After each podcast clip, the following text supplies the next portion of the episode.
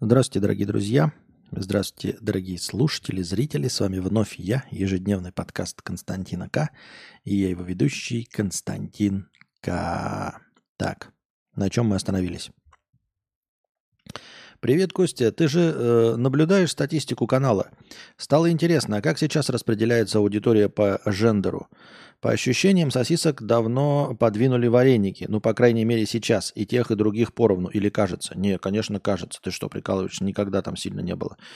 Э, во времена э, ну, карпоток и очевидных вещах и на других там каналах там, может быть, э, было 9 к 1.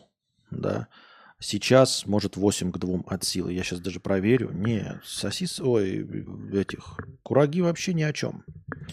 Эм, может быть, эм, такое ощущение создается из-за э, активности, может быть. Опять же, активности людей с женскими никами, а не э, женщин настоящих. Вот. Поэтому может создаться такое впечатление. Сейчас вот я гляну даже, да.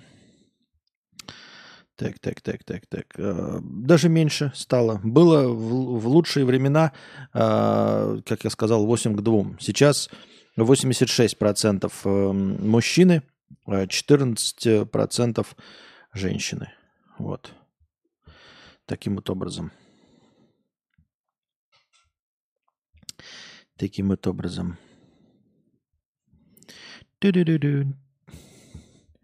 Дун-дун. Дун-дун.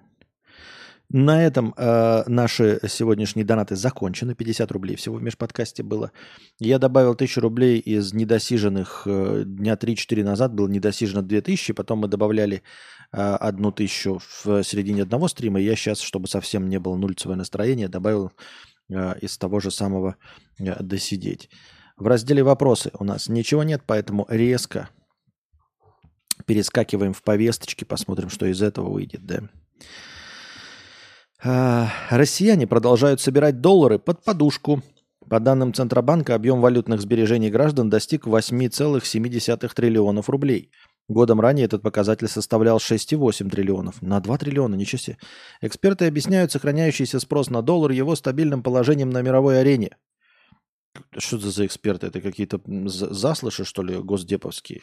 В смысле, стабильным положением на мировой арене. Тут со дня на день э, доллар прекратит свое существование, США распадется, у них там гражданская война, Техас отделяется. Что какую-то чушь несут. Вот, вот я вам и говорил. Я когда говорю, что экономисты, экономика не наука, вы мне не верите. Вы мне не верите, что... А вот тут даже не надо ничего. Эксперты, эксперты сообщают, что это связано Э, спрос связан с тем, что доллар, э, его стабильное положение на мировой арене. Но это же каким нужно быть дураком, идиотом? Но только экономист может предположить, что у доллара стабильное положение.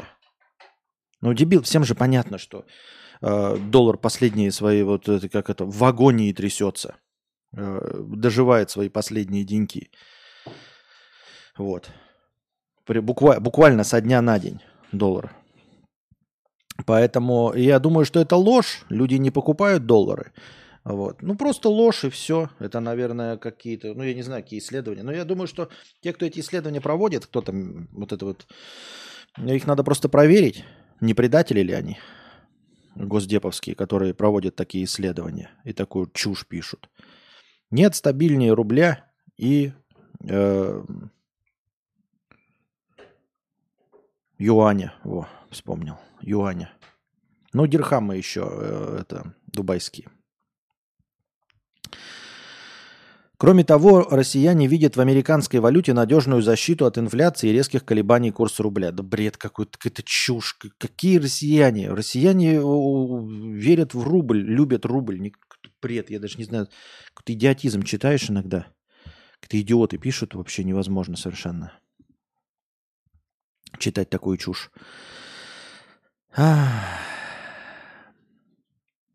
На этот раз обманули не при помощи ФСБ, а самих сотрудников ФСБ. В Балашихе, Балашихе полковник запаса похитил 111 миллионов рублей, обманув ФСБ. Сам полковник запаса, ничего себе. Для этого он подкупил сотрудников воин, воинской части. Свой прибыльный план полковник придумал, когда узнал, что ФСБ заказывает научно-исследовательские работы для создания измерительного комплекса – Эм, он попросил своего родственника оформить ИП, с которым потом и заключались договора на исследовательские работы. Полковник организовал целую преступную схему, в которую вовлек своих подчиненных из приемной, приемочной комиссии. Они готовили документы о работах, которые на самом деле не было, а также искали аналоги якобы разрабатываемых изделий и согласовывали нужные суммы. Экспертизы, судя по которым э, работы шли отлично, подделывали. Ну, понятно. Мерзавец, подонок. Поймали мерзавца и подонка. Брал деньги, а работы не исполнял, получается, да? Консультанты берут одну тысячу фунтов за день работы, но, видимо, нормально сделать не помогают. Чего? Бирмингем готов поднять налоги, приглушить уличное освещение и сократить сбор мусора, чтобы хоть как-то оправиться от катастрофического внедрения ERP Oracle. Власти крупнейшего в Европе муниципалитета Бирмингема рассматривают возможность отказа от ERP и HR-систем Oracle. Это произошло после того, как попытка их внедрения принесла, привела к техническим сбоям, а бюджет вырос с 20 миллионов фунтов до 131 миллиона фунтов, фактически приведя город к банкротству. Выступая перед комитетом по аудиту, представители Совета заявили, что все еще решают, заменить ли существующую значительно измененную систему Oracle – э, на вариант из коробки или просто дать, э, на, найти другого поставщика.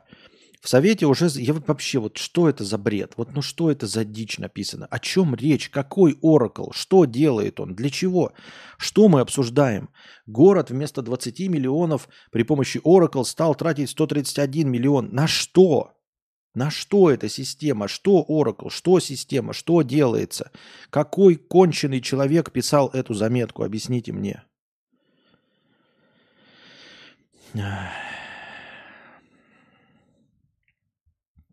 Непонятно. Так. Телеграм обогнал по охвату пользователей ВКонтакте и Ютубе. Ничего себе. Мессенджер стал э, четвертым по популярности интернет-ресурсом в России. Почти половина населения России хотя бы раз в день пользуется Телеграм. Почти половина России хотя бы раз в день пользуется Телеграм? Что-то мне это слабо верится. Слабо вообще не верится, если честно. Я думаю, что э, ну как это вообще проверяется? Просто аккаунты заходят и берется по общему количеству аккаунтов, вот типа 140 миллионов населения России, берется 70 миллионов аккаунтов, зарегистрированных на русские номера, и проверяется, как часто они заходят. И если они заходят раз в день, то считаются в статистике. Но мы же понимаем с вами, что это бред. Что все эти зарегистрированные на российские номера аккаунты – это мертвяк тупой. Это просто э, накрученные боты. Каждый бот зарегистрирован на какой-то телефонный номер, потому что, несмотря на все вот эти рассказы, что можно э, регистрироваться в телеге без номера, что-то говорили же об этом, я что-то пока этого не вижу, не знаю, как это делать, и никто не знает. И все регистрируются по телефонным номерам, по левым номерам, которые по несколько тысяч зарегистрированы на каких-то бомжей или на как это, корпоративные симки. Нравится, конечно, думать, но вы можете, как это, э, статистика... Это самый фантастический вид лжи, ну почему бы и нет. На момент декабря 2023 года среднесуточный охват мессенджера достиг 47% и впервые обогнал ВКонтач. Им пользуются 45% опрошенных. Ах, опрошенных. А опрашивают-то где? Ходят по домам, стучат бабкам в дверь или кого опрашивают? Также по объему трафика лидируют YouTube, Сбербанк, Дзен, ТикТок и Wildberries. А ТикТок-то что, он же в России вообще не работает. Как им пользуются, ничего не понимаю вообще. Какой-то бред. Э, главное, что э, я не понимаю, как вот в этой двуличной системе, в лицемерной вообще что-то происходит. Вот официально незакрытое средство массовой информации, да, говорит, пишет РБК, это же тоже государственная пропагандистская система. Как это, как это в топе находится ТикТок, если он не работает в России? Ну, новые видео не добавляются. С первого какого-то там марта запретили говорить по, по, про VPN, да, про, про способы подключения VPN. Как ТикТоком-то пользуются? Вы как-то определитесь, как-то вы в каком месте врете-то? Ложь-то в одном месте какую-то, ну, про что врать будем? Давайте договоримся вообще. ТикТок без VPN не показывает. Тогда и говорите, что абсолютное большинство людей пользуются VPN. Я правильно понимаю? Или как? Или как это получается? Запрещенно грамм не работает, запрещенно бук не работает в России. ТикТок показывает видео двухлетней давности без VPN. Может, вы тогда расскажете, что самым популярным э, э, интернет-решением является VPN? Или что? Или будем дальше врать? Ну тогда и не рассказывайте про эту чушь, про какие-то там э, телеграммы и ВКонтакте. Определитесь уже, чем больше всего пользуются россияне. VPN.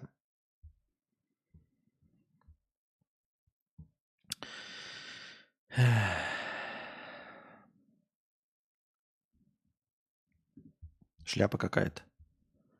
Непонятно же.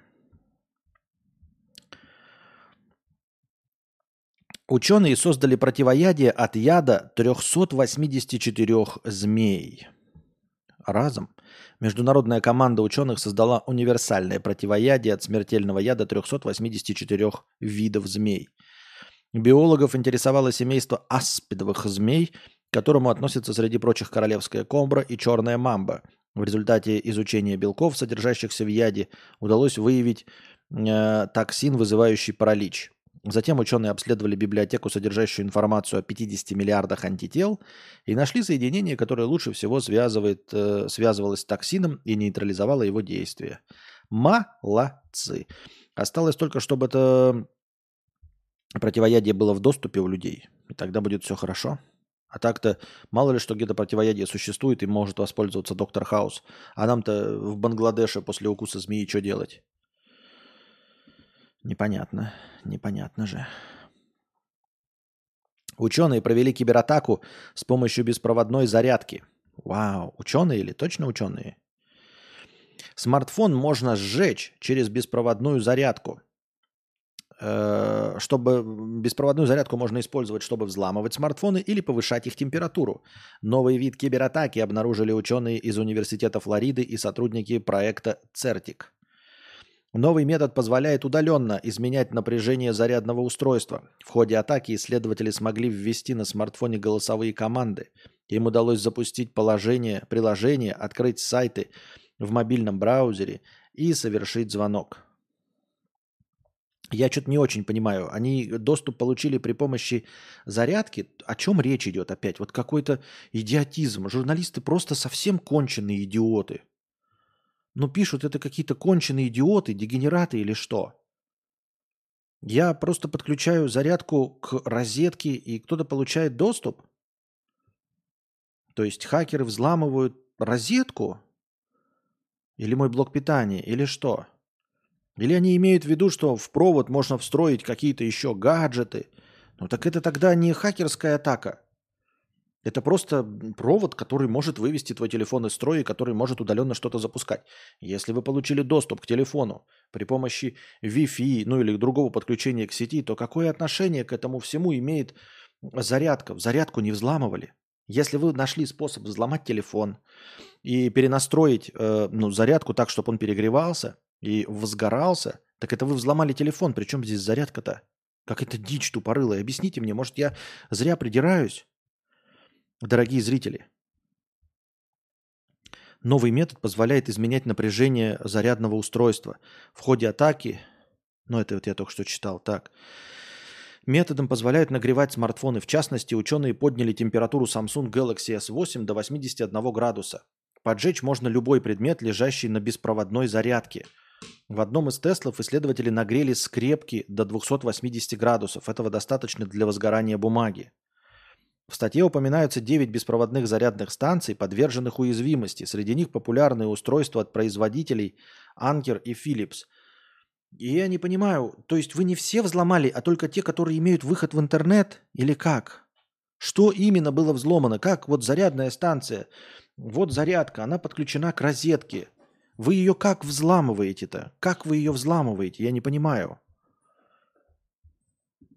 Может, все-таки телефон взламываете? Нет? Я подозреваю, что проблема есть, что-то решено, но э, журналисты тупые рассказывают какую-то другую дичь. Москвичка стала миллионным гостем в Сочи с начала 2024 года. Ничего себе, с начала 2024 года уже миллионным гостем. Ого, прошло-то всего ничего. Э, москвичка приехала в город-курорт э, со своими тремя сыновьями в санаторий Магадан в Лазаревском районе Сочи. Там семью торжественно встретили представители администрации и руководства санатория. Они вручили гостям памятные сертификаты подарки. По словам администрации города, на 23 февраля в Сочи единовременно будут находиться около 115 тысяч туристов. И из-за этого уровень загрузки в большей части санаториев и пансионатов составит более 80%. Сочи является одним из самых популярных городов-курортов в России. В прошлом году его посетили рекордные за 100 лет 7,6 миллиона туристов. Поздравляем Сочи! И поздравляем россиян, которые могут отдыхать в Сочи. От чистого сердца. Грубо говоря, нужно связано для нейросети подобрать запрос, как в Гугле. Даже если подобрал неточный запрос первого раза, то подобрать со второго. Чего? Ну что это такое? Что это за текст? О чем идет речь? По мнению гендиректора NVIDIA, в ближайшем будущем кодить будут только нейронки, а детей уже сейчас нет смысла обучать программированию. Дженсен Хуанг утверждает, что программистами при помощи нейронок должны стать все, а самый важный скилл, который нужно приобрести – промпт-инжиниринг. Промпт – это запрос, и тот, кто станет экспертом в правильных запросах, будет по-настоящему успешен в нашем кибербудущем. Понятно очень.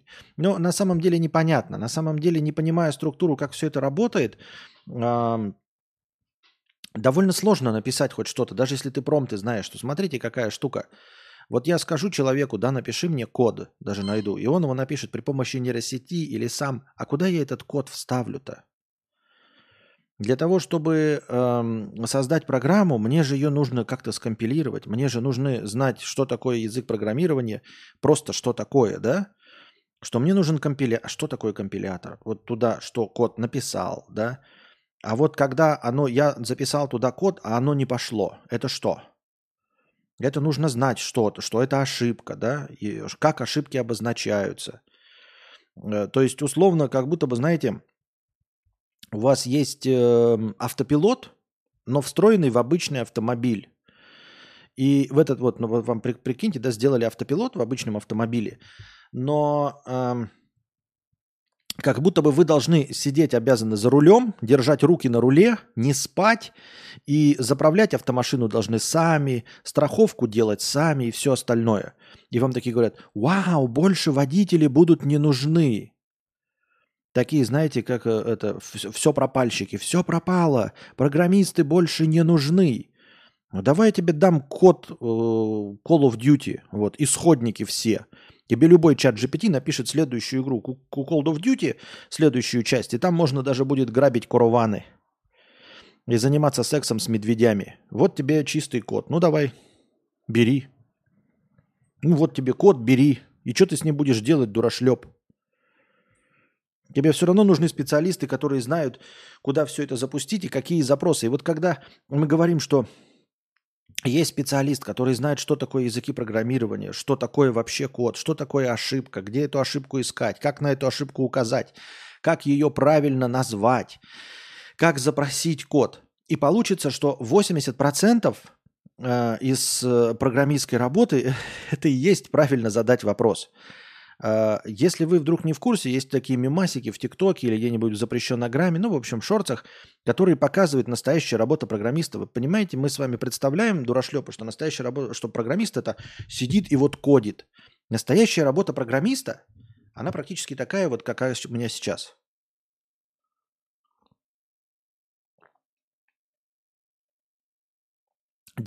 Процентов времени программист вот так работает. Он смотрит в код, он смотрит а, и придумывает алгоритм. Он смотрит и придумывает, какую задачу нужно решить. Он смотрит инструкции от индусов, которые рассказывают, как вот все эти переменные и все это делать. И поэтому, когда ты научишься создавать правильные промпты, когда ты будешь ему говорить, вот нужно создать матрицу такого-то порядка, да, нужно вот так вот скомпилировать, вот э, избежать таких-то ошибок, нужно э, сделать это под вот такие процессоры, под вот такие процы, под вот это вот все, то получается, что 86% знаний для промпт-инжиниринга придется повторить из программизма. И, естественно, эта нейросеть решит проблемы программологов, но она не решит, она им облегчит рутинные задачи. Облегчит рутинные задачи. То есть вместо того, чтобы э, вот 96% времени программист сидит и думает, что мне нужно вообще придумать. Да? Вот они всей командой придумывают стартап. Потом они э, э, придумывают, э, какие задачи нужно решить, чтобы решить главную проблему. Придумывают задачи. Э, потому что нужно задать промпт, да, написать, что вот нужно решить такую-то задачу программистским способом. Потом они выстраивают алгоритм, ну, положим, алгоритм на себя тоже возьмет нейросеть.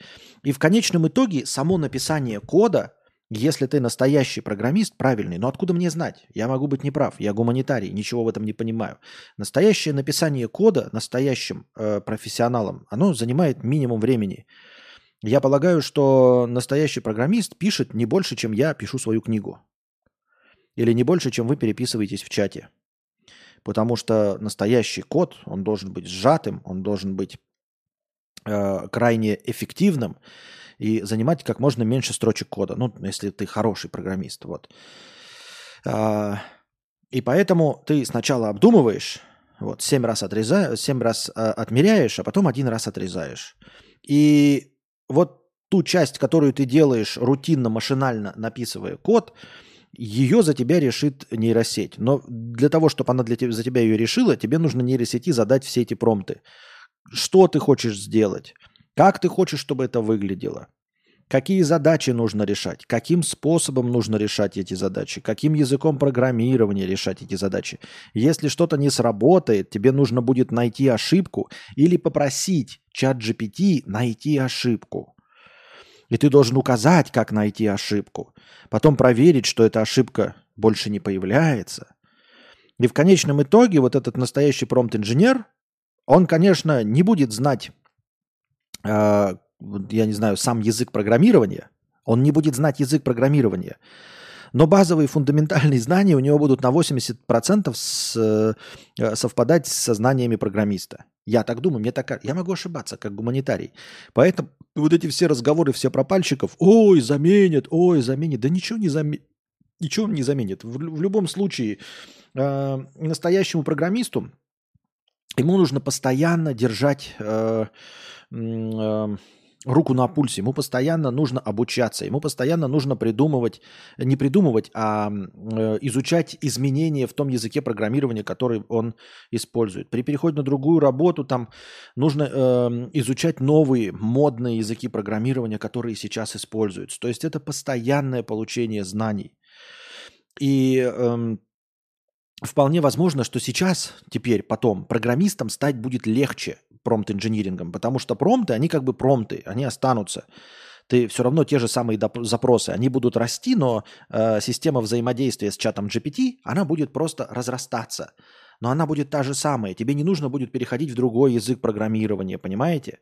Тебе не нужно будет изучать новый, тебе не нужно будет держи, все время э, изучать что-то новое, потому что за тебя это будет изучать чат GPT. Там будет выходить новая версия э, какого-нибудь JavaScript, и тебе не нужно будет опять эти талмуды открывать и читать, блин, что там, какие изменения, какой новый функционал появился. Тебе этого ничего не надо будет изучать. То есть программистам теперь станет легче им будет легче становиться программистами. Так почему э, Link 3-то? Там же теперь топлинк, он же открывается нормально. Топлинк же открывается, что вы мне рассказываете? Там же топлинк теперь ссылка. Link 3 не открывался, все давно уже топлинк. Почему? Что?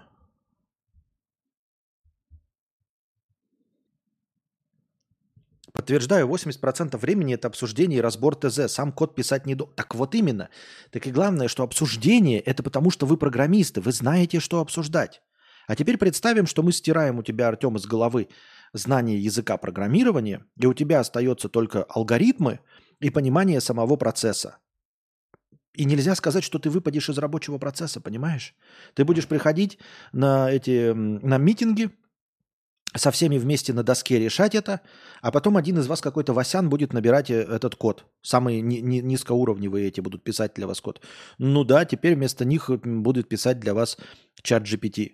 Но разве ты потеряешь работу? Так смотри, если раньше тебе приходилось изучать языки программирования, да, чтобы что-то доказывать там, то теперь тебе нужно будет изучить только промпт-инжиниринг и держать руку на пульсе только промпт-инжиниринга. Не переходить с одного языка на другой. Не изучать, как я уже сказал, талмуды, а просто постепенно расширять свое знание в промпт-инжиниринге, и все.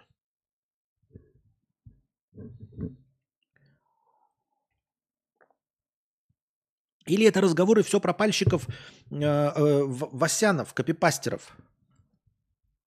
Пресс Тувин, которые до этого-то, они на самом деле и выс, э, выполняли роль нейросетей. Вот этих программистов жалко, что ли? Это вот эти программисты вопят. Это э, этих программистов будет меньше, которые и до этого-то на самом деле э, садились сидели на митинге, ничего не понимая, им давали тех задания, они шли к себе в кабинет, садились за ноутбук и писали э, в этом, как он называется-то? Программистский Reddit-то, как он? Ну, где-нибудь там в Хабре или Постебин, или, ну, короче, как вот это называется? Напишите мне, как это знаменитый, где код-то выкладывается. И там э, их самое главное умение было не кодить, а искать ответы на свой вопрос вот в этом, э, где э, исходники. Как он называется-то с исходниками? Ну, напомните. Что, зрителей вообще есть? Взаимодействовать будем? Не спим, не спим. Камчатка, ну-ка перестали жрать. Что я сейчас сказал? Повтори мою последнюю фразу. Stack Overflow. Да шиш его знает. Не Stack Overflow. Как площадка-то называется это? Куда все исходники-то выкладывают, когда не получают ничего, выкладывают все исходники туда. Stack Overflow, что ли, называется? Нет же. Ну и вот. И мастерство... GitHub, да. И мастерство э, заключалось в том, чтобы на GitHub найти уже готовый код, чтобы там воспользоваться, я не знаю, есть там форумы, не форумы, как там система взаимодействия. И вот ты на GitHub и ищешь ответы на свои вопросы, и оттуда просто кусками кода копируешь себе. Вот чем и занимались Васяны. Правильно? Ну скажите, я не прав? У меня неправильное э, гуманитарное мнение об этих Васянах. Когда он слушает тех задания, у него какие-то есть ми- минимальные знания, ну, чтобы вот знать, из какого окошка скопировать и в какое окошко. Вот у меня нет знаний, я не знаю, куда скопировать код, вот куда его вставить и где кнопка к- компилятора и куда запустить. Вот у меня нет вот этого знания. Но вот а он знает. И, и все. И дальше он просто кучу времени сидел, такой, не могу решить задачу, открывает уроки от индуса и смотрит их, ковыряет носу, пьет чай и слушает на э, английском э, с жестким индуис, индусским акцентом, индийским акцентом, э, слушает его лекции, чтобы натянуть свои какие-то знания. Вот. 60% он ищет похожие коды в гитхабе, нарезает их на пятачки и копирует и вставляет. Вот, их заменит нейросеть. Так она и должна их заменить. Она и должна их заменить, нейросеть. В этом же весь смысл. Чтобы таких чертей не было. Вот чтобы э, не было. И журношлюх нужно заменить. Надо хлопать в ладоши нейросетям, что наконец нейросети будут писать. У них же есть какая-то логика, да, у них есть языковая модель. Они не будут писать такую дичь, которую мы сейчас с вами читаем, написанную людьми. Наконец, может, этих корректоров и всех этих чертей заменит. Я так думаю, мне так кажется. Дрю, 2000 рублей. По ссылке Анастасии посидим еще минут 20, наверное. Спасибо большое с покрытием комиссии.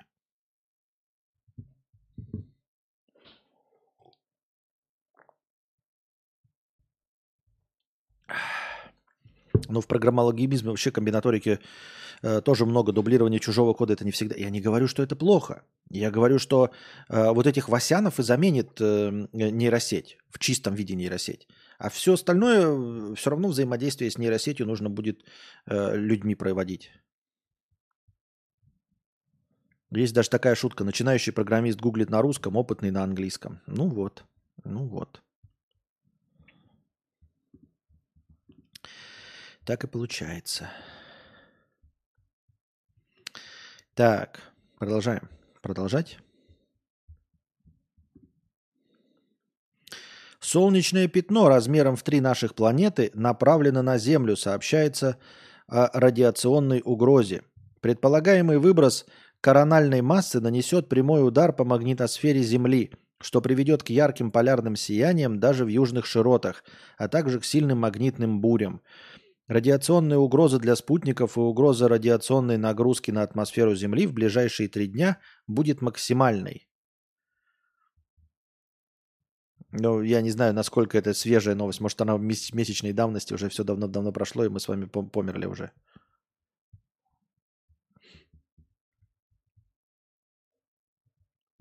Правильно? Так. Пам-пам-парарам, пам-пам-пам.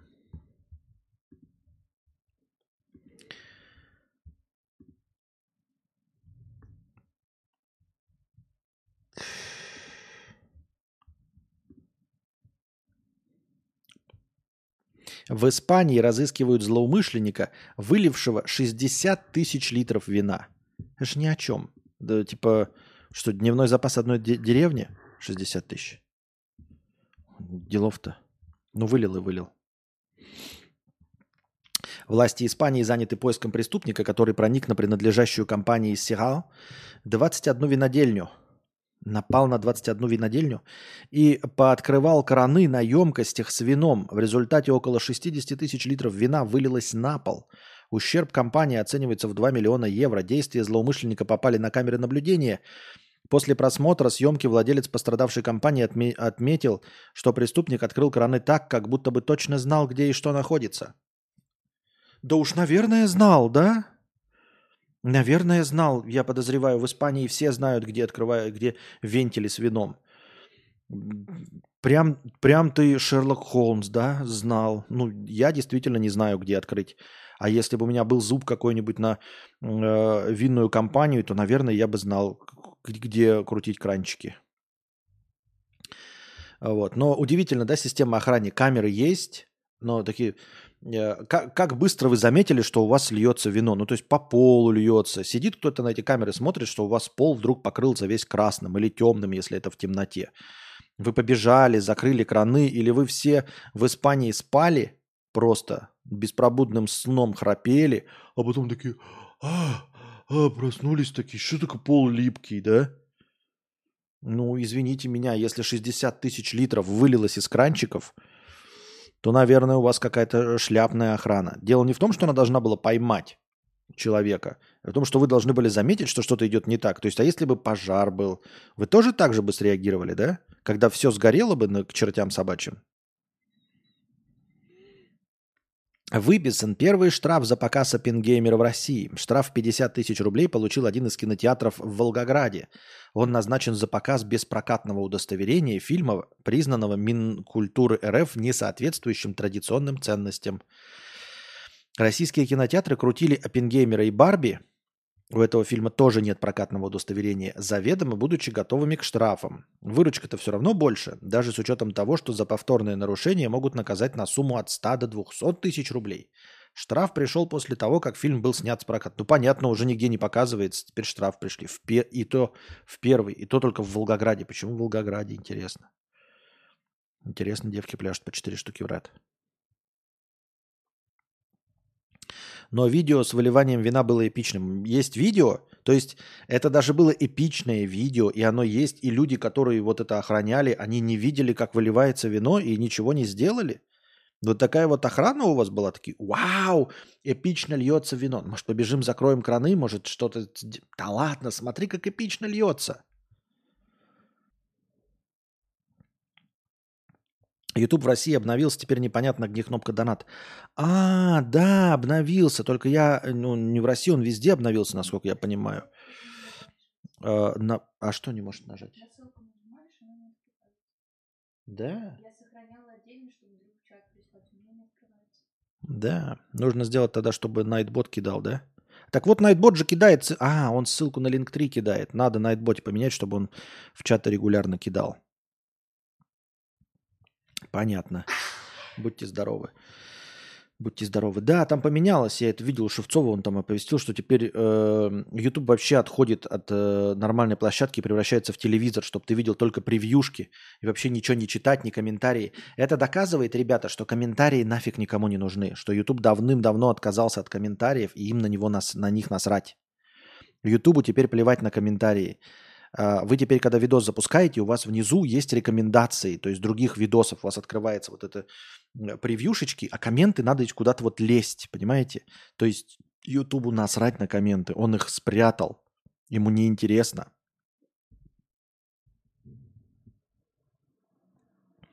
Там, видимо, можно было смыть этим потоком всю охрану.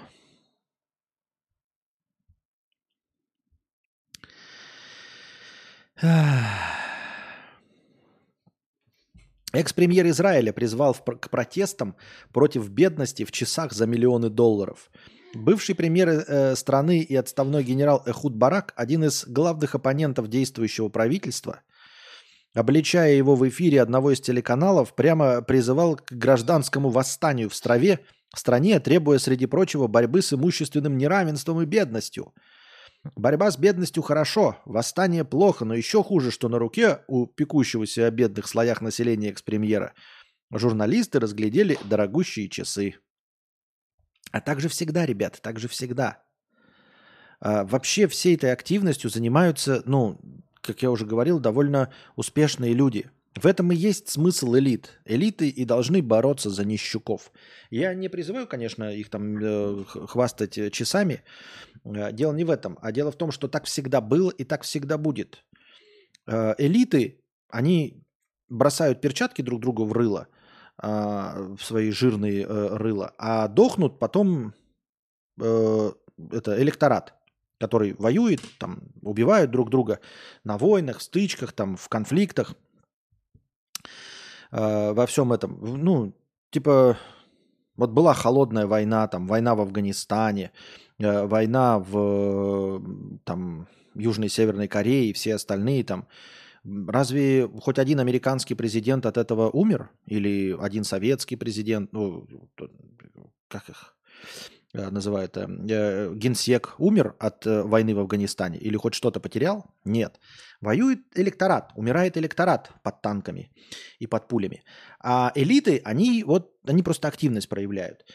А, и дело в том, что как вот в моем старом ролике, который на самом деле эту тему немножечко касался, помните, читать, думать, оно же про это же. Дело в том, что вот кто будет призывать вот к таким вещам, типа, Давайте бороться с расслоением на бедных и богатых. Кто будет бедный, что ли, это делать? Бедному нужно кушать. Бедному нужно работать, вкалывать, как черт в поте лица 10-16 часов, чтобы не сдохнуть с голоду. Вот. После 10-часового рабочего дня у него нет времени и сил идти на митинг. У него нет времени и сил э, какую-то политическую программу придумывать, стоять у трибуны, писать себе речь, собирать людей, подписи, ченджорк. Это всего нет у человека, который нищий. То есть его э, интересы должен представлять кто-то заведомо богаче, чем он. Понимаете? То есть э, права пенсионеров не могут отстаивать сами пенсионеры. Они потому и пенсионеры, потому что они уже ушли, вышли в тираж – они больше никого за собой не зовут, они еле двигаются, они больше ничего не зарабатывают и сами ничего сделать не могут. Поэтому от их имени должен выступать кто-то молодой, который пенсионером не является. Поэтому мы так можем предъявить что угодно, кому угодно. Типа, давайте там пенсионерам повысим зарплату. А ты кто такой? Ты что, пенсионер? Нет, ну заткни тогда хлебала. А из пенсионеров-то никто не выйдет. Также из нищих там каких-то. Нищие не выйдут, потому они и нищие. Потому что они крутятся там в, это, в этой воронке в самом низу. У них нет никакой возможности заняться чем-то еще. Им нужно прокормить себя. Я так думаю, мне так кажется.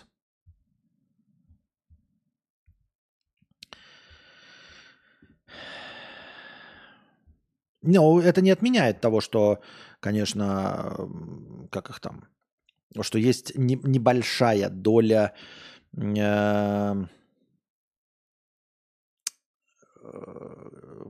как не лукавство, лицемерие в том, чтобы призывать к такому в часах за миллионы долларов. В этом, конечно, есть доля лицемерия, и так делать не надо. Но этому и учат. Тогда зачем политологи нужны? Вы эти эксперты. Вы почему не пришли к дурачку и э, не не рассказали ему, что так делать нельзя. Где его советники, где его э, пресс-секретари, пресс-атташе, которые бы сказали, ну ты что, дурак, ты зачем с такими речами выходишь на день Кассио за 20 долларов сегодня? Или вообще не одень никакие, не надевай никакие часы? Правильно? А так непонятно вообще ничего.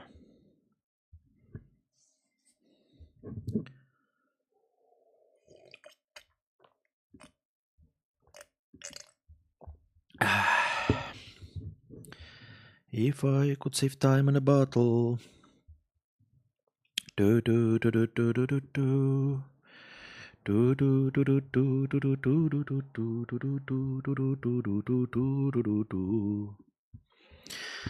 Так.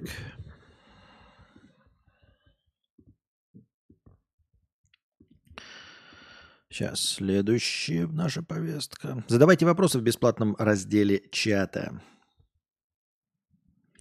Задавайте, задавайте в бесплатном разделе чата вопросы. Ты, ты. Костя, пусть тебя погладит Анастасия и уложит твои волосы. Укладет?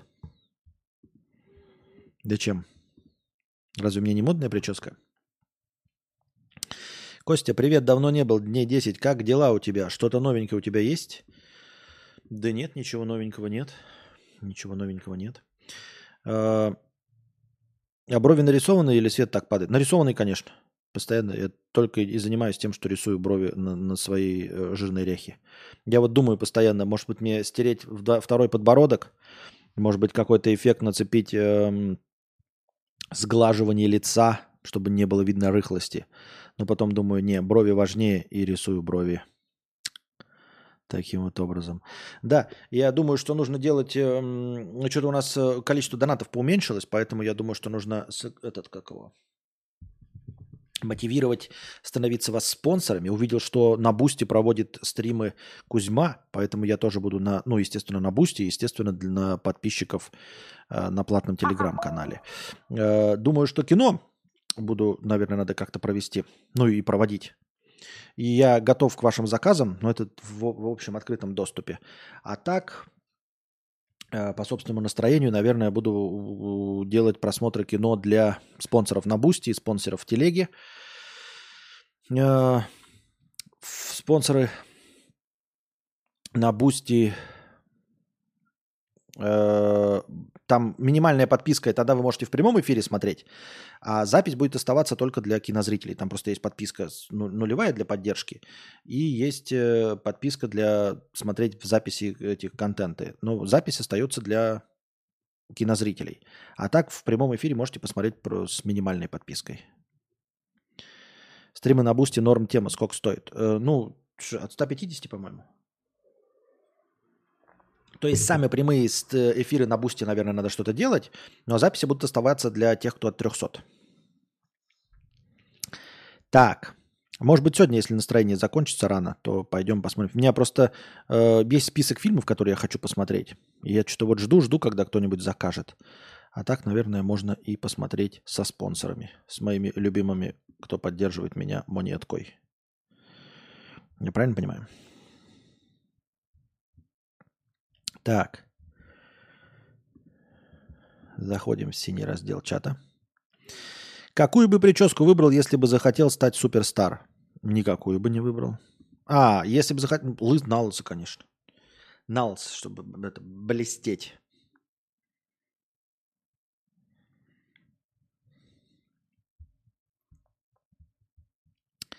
Выбрал бы я. Заманывают волосы, они надоели вообще уже. Борис Джонсон запросил у Такера Карлсона миллион долларов за интервью. Американский журналист хотел поговорить с бывшим премьер-министром Великобритании о ситуации в мире и Великобритании, но тот отказал. Однако затем передумал и с ним связался советник Джонсона и сообщил, что интервью с ним будет стоить миллион долларов в США в золоте или биткоинах. Такер отметил, что в отличие от Джонсона, президент России э, не просил денег за интервью. Понятно. Ам... Конечно, не просил. Конечно, не просил. Но это как... Ну ладно. Вот. Если вы попросите, например, прийти в свою программу Ивана Урганта, то он, э, наверное, запросит какой-то гонорар. Вот. А если я захочу прийти, ну, ну, то есть вот если вот, например, иностранный агент Юрий Дудь позовет Ивана Урганта, то Иван Ургант, наверное, запросит какой-то гонорар. А вот если я захочу попасть э, не к Ивану Урганту, а, например, какого-нибудь там эмпатии Манучи, то мне придется еще самому заплатить.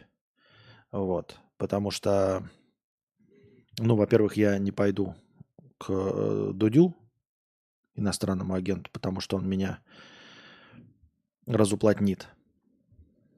Короче, слишком сложная метафора. Вот. А почему Борис Джонсон должен бесплатно отвечать э, какой-то подстилке? Ну, вот есть какая-то журнашлюха. И вот э, журнашлюха хочет взять интервью. Ну, иди в сраку. Хочешь, плати деньги. Вот, и все. Разве нет? По-моему, нет никакой проблемы. Не вижу, почему это информационный повод. В Германии пройдет референдум по поводу того, нужно ли убивать местных голубей. Власти города Лимбург, устав от жалоб горожан э, на загаженные птичьим пометом улицы и дома, решили уменьшить популяцию расплодившихся там голубей путем их отлова и последующего уничтожения. Но рабочим планам мэрии помешали зоозащитники, устроившие скандал. Они потребовали оставить птиц в покое и стали собирать подписи в их защиту. Теперь из городской казны на организацию и проведение голосования по этому вопросу будет потрачена немалая сумма. Зоозащитники предлагают вместо э, убийства птиц внедрить аугсбургскую модель, когда голубей ловят, временно держат в специальных помещениях и заботятся о них. Яйца, которые они откладывают, забирают и заменяют муляжами. Такой контроль над рождаемостью постоянно уменьшает количество птиц. Офигеть, какой офигенный способ. Голуби – это просто крысы. А, и зоозащитники – тупорылые мрази. Потому что на самом деле я никогда не слышал, чтобы зоозащитники э, хоть как-то отстаивали права крыс в Нью-Йорке, в Москве, э, в любом городе, где вот борются с крысами, где их травят, убивают, сжигают всяческими возможными способами. И ни одна зеленая мразь, ни одна скукоженная морда Греты Тунберг никогда ничего не говорит про крыс, потому что крысы – это рассадники болезней, потому что популяция их бесконечна, а, потому что это просто вредители. Но при этом лицемерное наше общество почему-то голубей вот, считает какими-то другими животными, хотя голуби – это летающие крысы. Голуби – это летающие крысы и больше ничего. Это жирные, наглые, грязные мрази, рассадники болезней и вредители, и больше ничего. И у них точности такая же популяция, как у крыс. Их э, э, хрен изведешь. И переносят они не меньше, если не больше всяческих болезней. Еще всякие птичьи гриппы вдобавок к крысам. Но при этом, конечно, воздушные девочки в этих в льняных платьях э, никак не дадут убивать голубей. И нужно вот... Ну, тогда я призываю э, просто этих э, зоозащитников, экоактивистов, чтобы они отлавливали крыс и держали их в помещениях, а потом народившихся крысят заменяли на тамагочи крысам. И тогда постепенно популяция крыс будет падать. Только пускай они своими вонючими руками и ловят этих крыс. И э, содержат их молочком, пьют по несколько месяцев, а рожденных крысят куда-нибудь увозят на, дро- на далекий остров, а их заменяют на тамагочи. Вот. Голубей нужно истреблять ровно как крыс. Травить, убивать, расстреливать, уничтожать.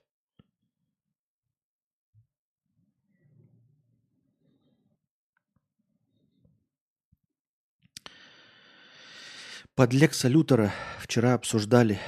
Что там, буквально нескольких слов было об этом. Что, что, вообще не понимаю, что за обсуждение идет.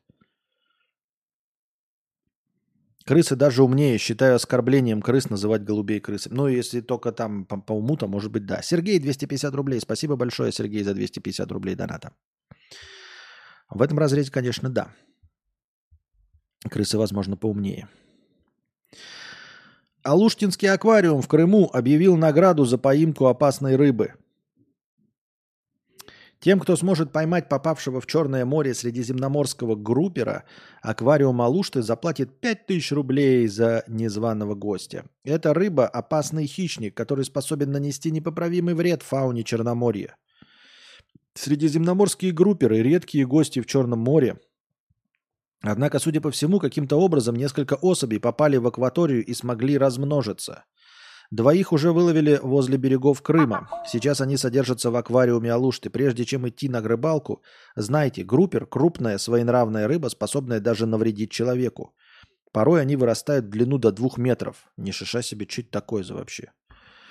Средиземноморский мне просто даже интересно стало, что это за зверь такой двухметровый с средиземноморский группер. Ну, рыба как рыба. Чудовище. То есть, ну, большая, да, дура. Кто мог подумать, что такой вредитель, да? Еще и непонятно, чем вредит. Что делает-то он? Чем нарушает фауну Черного моря? На Чукотке разрешили усыновлять одиноких бабушек и дедушек. Процесс так называемого усыновления очень простой. Пожилой человек и опекун должны заключить договор. За это житель Чукотки, который берет на себя обязанность заботиться о новом члене семьи, каждый месяц будет получать вознаграждение в сумме 34 686 тысяч рублей. Ну вот смотрите, да? И вот говорят про нейросети. Но разве этих дебилов не нужно э, заменить нейросетями? Разве этих дебилов конченых, я сейчас говорю про корректоров, редакторов, разве их не нужно заменить нейросетями, а их в биореактор скинуть? Ну, я не, не призываю ни в коем случае к какому-то решению. Это я просто так для красного словца, эмоциональный э, отклик такой, да? Процесс усыновления простой. Пожилой человек и опекун должны заключить договор. За это житель Чукотки, который берет на себя обязанность заботиться о новом члене семьи, каждый месяц будет получать вознаграждение в сумме 34 686 тысяч рублей. Я правильно понимаю, что тут написано в сумме 34 миллионов 686 тысяч рублей? И нам рассказывают, нейросети заменят корректоров. Да когда? Когда они заменят уже этих конченых дебилов? Ну когда? Вы извините меня, но мне не верится, что ты в месяц опекун пенсионера будет получать 34 миллиона 686 тысяч рублей. Ну не верю. Этих дебилов нужно учить вот каким-то базовым навыкам что тысячи, это вот идут, вот когда вот больше, чем три цифры в числе, это тысячи идут уже, все. Если ты видишь 34 686, не нужно писать тыс рублей, потому что получится 34 миллиона 686 тысяч рублей в месяц. Дебильный ты кусок говна. Зачем ты учился? Зачем ты существуешь? Когда тебя роботы заменят? Когда ты уже сгниешь, падаль ты вонючая, в катакомбах. Когда ты уже, поганая тварь, сопьешься в, в этих в канаве заблюто, ни, никому нафиг не нужный. Когда уже вместо тебя будут нейросети писать? Ну когда? Жду не дождусь, когда таких мразей тупорылых. Каждая новость, вот в каждой, блин, ну, за редчайшим исключением. Просто иногда заметка в один абзац, и они не успевают написать такую идиотичную бню. 34 миллиона 686 тысяч. В месяц. Едем все в Чукотку.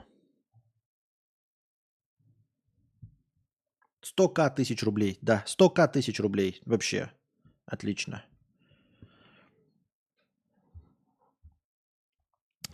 Ну и вот, но на самом деле э, такая спорная инициатива. Мы тут уже читали новость о том, как женщина э, записывала себе якобы детей 15 и получала за них какие-то деньги, да, за 15 детей. Ой, что-то мне кажется, что люди будут набирать себе опекуемых стариков и за каждого получать по 34 миллиона.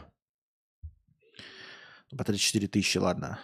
Мне кажется, таких вот хитропопых, которые захотят это все себе нахватать, будет очень много, и ничего они не будут ухаживать за этими стариками. Вообще ничего не изменится, просто деньги будут получать. Обманут стариков. А сколько платят за ухаживание за группером пенсионерам? Ему надо будет заменять яйца муляжами. Да. И, э, надо, во-первых, его поймать в Черном море. Вот. Потом отвезти на Чукотку, заключить с ним договор вот, на опекунство. Он станет твоим э, сыночком, группером, пенсионером. Вот. И после этого тебе будут платить 34, 34к, 34к э, тысячи миллионов рублей. Сексилиард.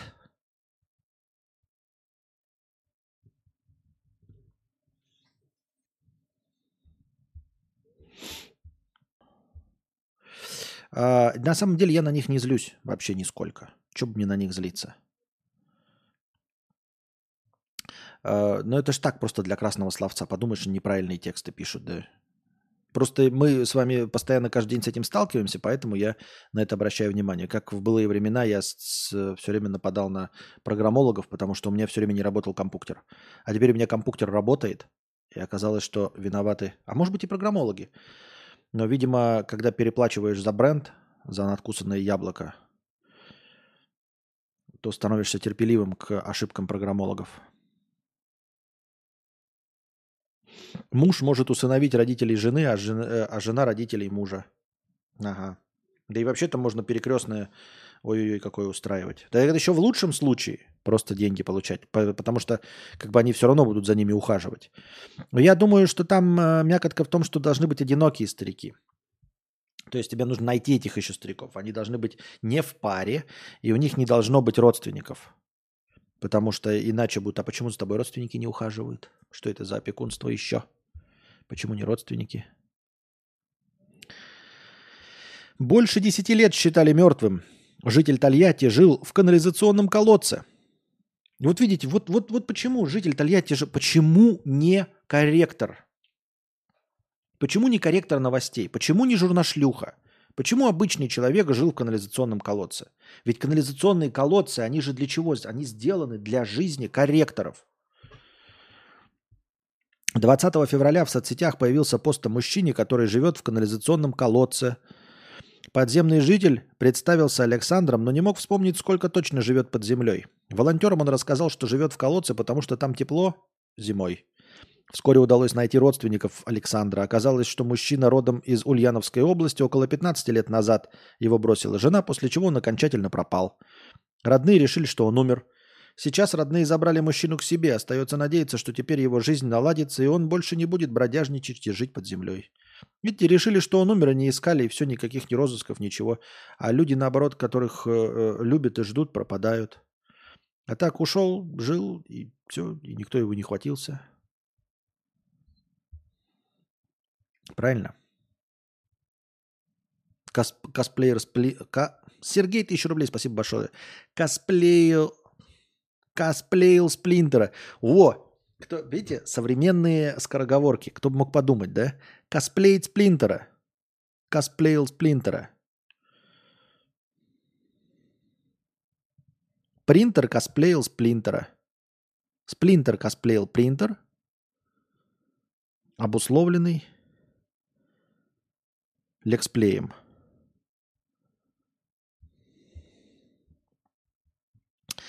Пускай худеют. Россия запретила Британии рыбачить в Баренцевом море.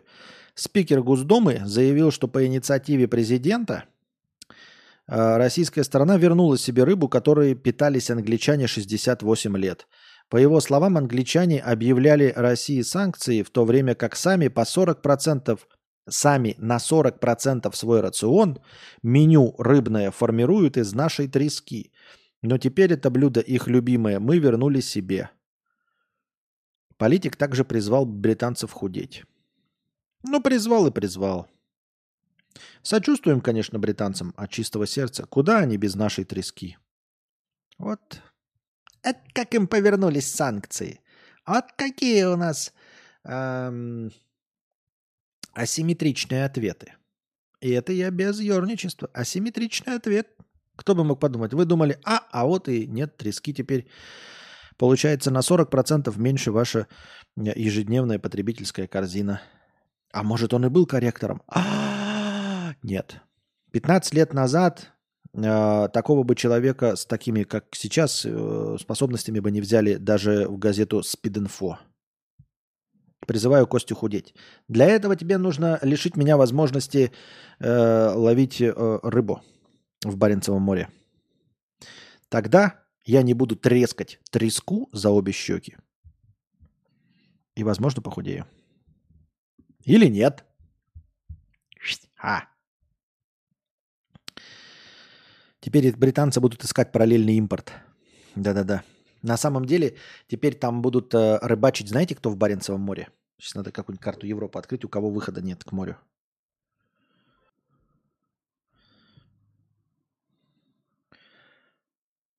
Какие европейские страны не имеют... Блин. Блин. Привет, Сири. Да не там. Привет, Сири. Какие европейские страны не имеют выхода к морю? Я говорю, не имеют. Какие европейские страны не имеют выхода к морю? Государство без выхода к морю. Ну, падла.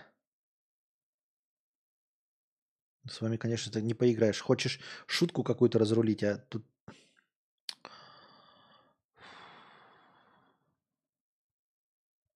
Чехия, например, да? Во.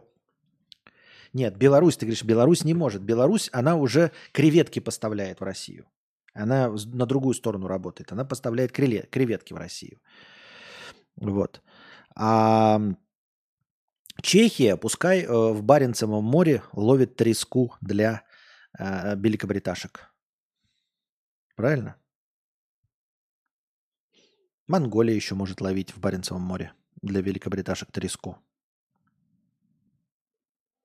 Венгрия, Австрия. Пожалуйста. Вариантики есть, вариантики есть всегда. И изверну. Англичанка эти э, жидосаксонцы и э, эти англомасоны, они обязательно выкрутятся. Все мы знаем про этих рептилоидов. Сбой в Google Maps чуть не угробил двух немецких туристов в Австралии. Вот прям звучит, вот прям же какой я, ну, чувствую же, да, что конченый какой-то писал. Вот что будет за новость, мне интересно. Заголовок. Сбой в Google Maps чуть не угробил двух немецких туристов в Австралии. Сейчас будет какая-нибудь шляпа по типу два немецких бюргера, совершенно обнаглевших, не изучавших английский язык, э, хамоватых, Э, шли по Сиднею и проголодались, хотели купить жухлые немецкие сосиски, пришли по Google Maps э, в ресторации, а ресторации этой нет. И им пришлось есть вонючую австралийскую еду. Путешественники из Германии понадеялись на GPS-сервис и в результате целую неделю бродили по дикой местности в Северной Австралии. В конце концов им повезло. Они выбрали верное направление и, пройдя около 60 километров, вышли к жилью. Ну, немножко другая история. Но э, товарищи, очевидно, дебилоиды. Ну, просто я не знаю, что там с GPS, да, но если вас как минимум двое, то у вас должно быть два телефона. А, два GPS-агрегата. Э, и в этих GPS-агрегатах должны быть разные карты. Вот у меня стоят карты Google Maps, у меня стоят карты от Apple, ну, официальные, которые здесь стоят по умолчанию. У меня стоит Яндекс карты. Вот. А еще можно поставить какие-то модные европейские, есть Waze или еще как-то называется. А, бродили 60 километров. Ну, бродили и бродили. Может, они там себе горбатую гору устроили. Чего вы привязались к двум немцам? Ну, спасательные службы Австралии заявили, что это далеко не первый случай, когда туристы сбиваются с маршрута из-за неправильной работы Google Maps – но на этот раз все действительно могло закончиться плачевно. Туристов выручила хорошая подготовка, недельный запас еды, а также беспилотник, который они использовали для поиска следов дороги. Но интересно, да, э, несколько дней еда, использовали беспилотник. А чем они все это заряжали? То есть они с собой таскали вот эти солнечные батареи, то есть они, да, просто, э, вы понимаете, это беспилотники, да, вот, ну, дроны, да, они же очень быстро садятся. Они там, ну, 10-20 минут, ну, 30 минут, да, поснимал. И вот ты 30 минут поснимал, посмотрели вы в округе, ничего не видать, ни шиша. Спустили, батарейки нет. И чтобы зарядить эту очень вместительную батарейку, вам нужен очень эффективный способ э, получения солнечной энергии. Тут недостаточно вот этих китайских маленьких панелек. Точнее, достаточно, но вы месяц будете заряжать на этих китайских панельках. Я понимаю, что в Австралии светит солнце ярко, но КПД этих китайских панелек, оно лоло. Поэтому нужно покупать хорошие панельки, да, раскладные такие, может и легкие. Ну, наверное, эти денежные мешки, честно говоря, с дронами пошли, с зарядными станциями. Да. Вспомнилась, вспомнилась история про туриста, который заблудился в горах, а его неделю искали спасатели, потому что он не брал трубку с незнакомого номера, когда они ему звонили. Сидел голодом, звонят мошенники. Не, я не куплюсь. Вы меня, цыгане, сейчас не разведете на как это. Сейчас э, возьму трубку, они меня загипнотизируют, я деньги им переведу. Лучше сдохну в лесу. Ход гения я полагаю. Так, давайте устроим небольшой перекур. Как раз час прошел от стрима. Становитесь спонсорами на Boosty, дорогие друзья. Благодаря спонсорам на Boosty у нас в начале каждого стрима есть тысячи очков хорошего настроения. Если когда-нибудь спонсоров станет в два раза больше, то очков хорошего настроения будет полторы тысячи, а может быть и еще больше. Донатьте на хорошее настроение через Donation Alerts. Если по какой-то причине ваша карта не принимается Donation Alerts, вы можете задонатить через Boosty.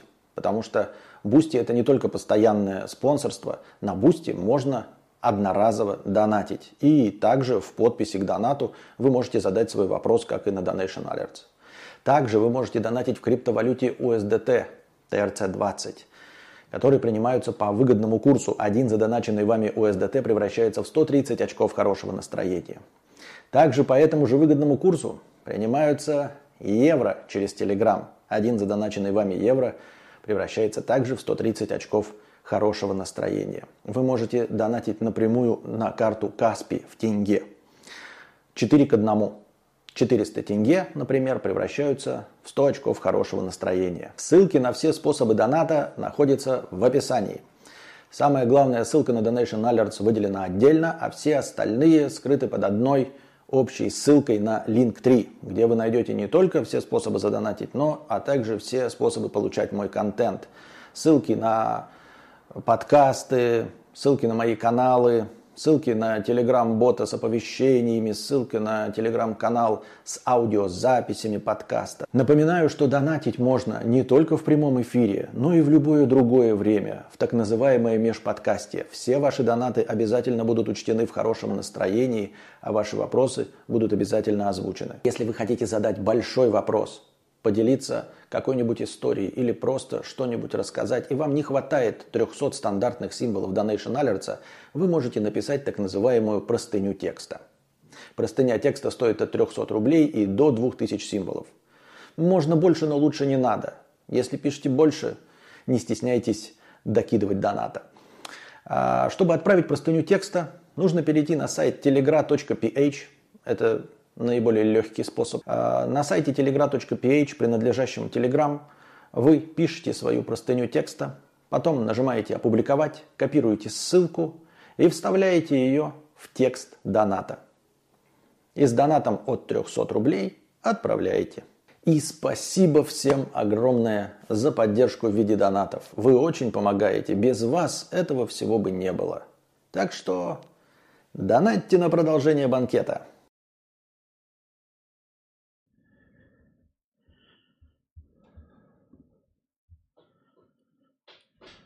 Так. Мы вернулись, дамы и господа. Продолжаем. Так. У московского модника украли очень редкий ковер Keep Off от Икеи и Вирджила Абло. Плюс к нему грабители э, захватили пару дорогих коллекционных игрушек и дорогих кроссовок. Евгений занимается перепродажей одежды и коллекционных вещей для своей работы. Он даже снял отдельную квартиру.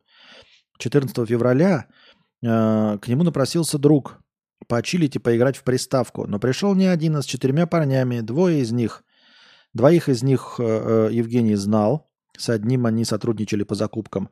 Сначала все было нормально, ребята играли в приставку и не суетились, но через какое-то время Женя заметил, что гости лазят по коробкам. На справедливый вопрос, что происходит, парню ответили ударом по голове, после чего она сильно заболела. Хозяина начали оскорблять и пояснили ему, что это из-за долга. Мол, Евгений брал товары на реализацию одного из парней, поэтому пришло время отдавать долги. Евгений перевел 150 тысяч рублей кредитору, но сумма, по-видимому, не устроила. Гости ходили по квартире и выискивали наиболее интересные позиции. Самым дорогим уловом стал ковер от знаменитого дизайнера Вирджина, Вирджила Абло, цена на который доходит до 7 тысяч долларов. Также, по словам Евгения, у него похитили несколько игрушек Биарбрик, несколько пар кроссовок и пуховик. Всего на сумму 1,3 миллиона рублей. Все эти товары Евгению нужны для перепродажи, иначе, как объяснил парень следователям, ему просто не на что жить. При этом э, к другу он претензий не имеет. Как считает Евгений, товарища тоже запугали и просто использовали, чтобы зайти в, ск- в квартиру-склад. Ну, это же ограбление. На что рассчитывают люди, да? То есть и вот он обратился к полиции. Он же знает, как они выглядят, во-первых. А во-вторых, что делать с такими специфическими товарами? Точности так же, как и с ювелиркой. Ну, то есть сдавать их по очень-очень маленькой стоимости. Но явно же не за 7 тысяч долларов они это продадут. Ковер. Он же используется. Все вот эти вот вещи, которые, помните, э, знаменитые вот эти медве, медвежатые игрушки у Тимати – что вы сможете с ними сделать? Их можно купить только по оригинальной себестоимости, и вот если ты богач. А если вы получили как-то к ним доступ, то... Ну, они же все отслеживаемые, потому что они редчайший товар. Если это оригинал, то вас на любом Авито, где угодно, кто-то где-то купил. Э, богачи не будут покупать с рук где-то, да, в ломбарде этих медвежат или этот ковер за 7 тысяч долларов. Они купят за 7 тысяч долларов настоящий ковер. Вот. А, и и кому вы будете это сдавать? А обычным людям, кому ковры, они ну, за, за 500 рублей, и вы просто э, с пола подняли себе срок за 500 рублей? Странная канитель. Мне кажется, странная.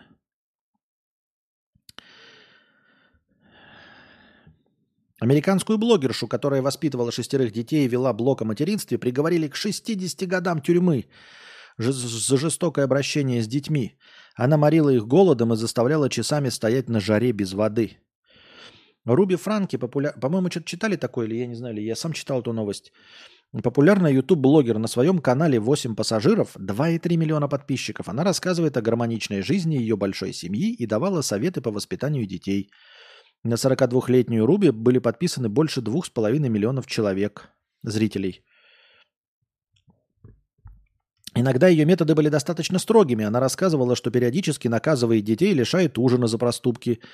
При этом Руби все равно считали образцовой матерью, пусть и категоричной. А в августе 23 года 12-летний сын сбежал из дома и спрятался у соседей. Мальчик был избит, истощен, на его руках и ногах было много ссадин и кровоподтеков. Он сильно хотел есть и пить. Ребенка госпитализировали, полицейские опросили всех детей и узнали, как на самом деле жила идеальная семья – по словам детей, мама и папа регулярно били их, издевались и морили голодом. Детей унижали, заставляли таскать коробки по лестнице до изнеможения, сидеть напротив стены часами. Ее арестовали, государство взяло несовершеннолетних детей под опеку. Муж Франки подал на развод. Не понял, а его же то... То есть они же с мужем написано, что били. На допросе Руби во всем призналась, ее обвинили по шести пунктам в жестоком обращении с детьми. Женщину приговорили к четырем срокам тюремного заключения. Во время суда Франки пожалела своим, пожелала своим детям исцелиться физически и эмоционально. Ну, грустная и печальная история, но уже не впервой, как мы э, читали неоднократно про э, писательниц, которые рассказывают про семейную жизнь, которые там разводятся, про счастье, которые заканчивают жизнь Роскомнадзором и все остальное. Бывает. И как вот, ну, с этим что, бороться? Как это можно проанализировать и к какому выводу прийти о нашем обществе? Я не знаю, к какому выводу. Я ни к какому выводу не прихожу.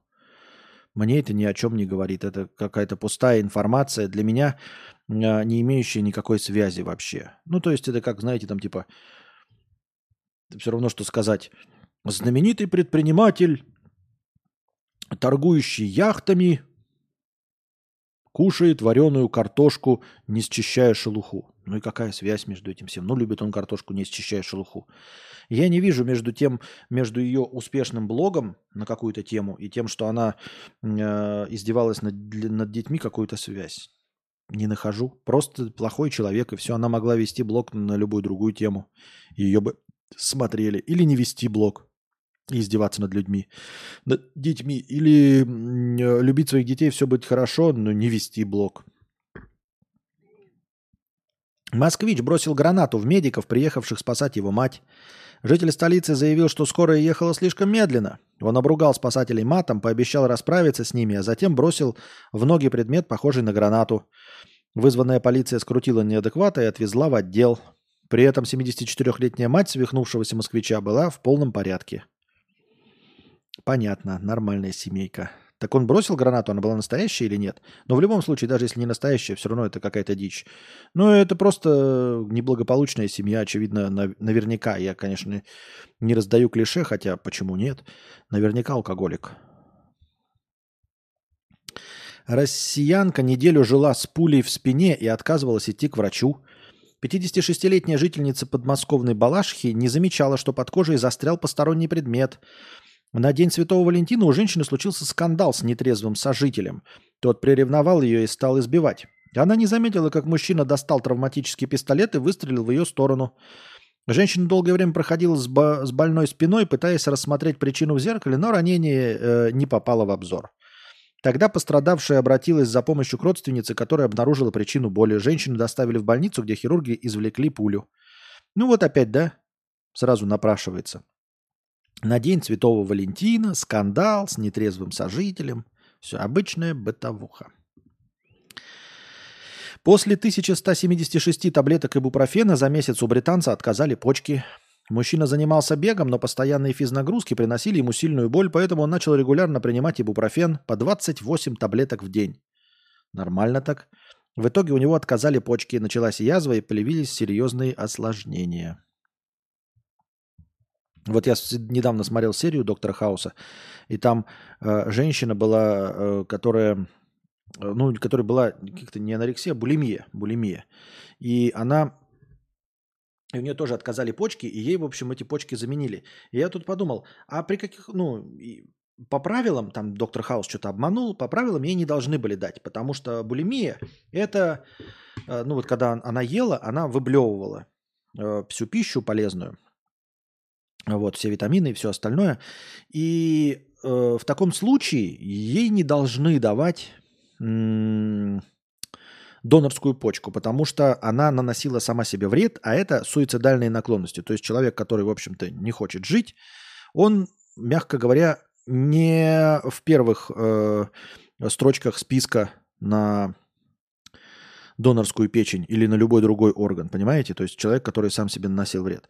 С другой стороны, а как вообще рассматривать?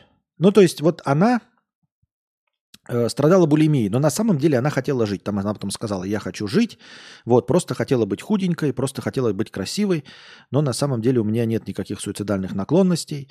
Но тем не менее, она же наносила себе сама вред булимии. То есть с, сам, это болезнь, я ни в коем случае не ставлю под сомнение, но довела до такого состояния себя она сама – и э, ей дали в итоге почку или там печень, я уж не помню. А есть э, вот еще алкоголики, у которых печень отказывает, и они тоже претендуют на новую печень. Ну, наверняка редчайшие случаи, как, ну не редчайшие, но гораздо реже, когда человек ничего не делал для того, чтобы у него отказал орган. Ну, чтобы такое вот специфическое э, было какое-то заболевание, при котором орган отказывает, требует замены, и при этом он ничего для этого не делал. И вспоминается сразу старый случай. Помните первый э, случай пересадки лица? Если мне не изменяет память, там какой-то женщине пересадили лицо. Оно такое было, ну, очень ну, кринжово смотрится. Тем не менее, история была ее такой, что ее лицо обглодали то ли собаки, то ли кошки. Потому что она перепила таблеток, в общем, или, или алкоголя, не помню точно, но сама перепила таблеток, отключилась, и ее лицо обглодали собаки. И вот ей сделали пересадку лица. Почему ей пересадку лица делали? Ну, то есть, разве она в, э, в, в этом контексте не наносила себе сама вред, пья, выпивая таблетки? Почему они первые сделали пересадку лица ей, а не кому-нибудь очень сильно пострадавшему в результате аварии? Или э, не кому-нибудь очень сильно пострадавшему там э, от рождения вследствие там слоновьей болезни, знаете, вот эти, когда там что-то вот наросты какие-то, еще там опухоли и все остальное? Почему не этим людям делали в первую очередь пересадку лица? Почему делали женщине, которая потеряла свое лицо, я не осуждаю, но в результате своих действий? М? Я как-то это не улавливаю немножко. Я не, не без претензий, потому что сериал, может быть, это неправда, может, они вообще этими критериями не руководствуются вообще никак.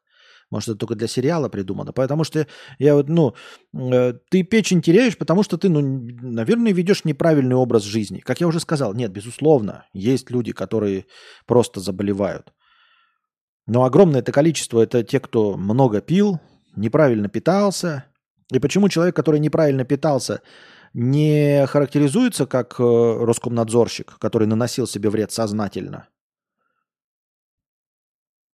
А все остальные сознательно наносили себе вред. Как, как, как вы это понимаете? Мне непонятно.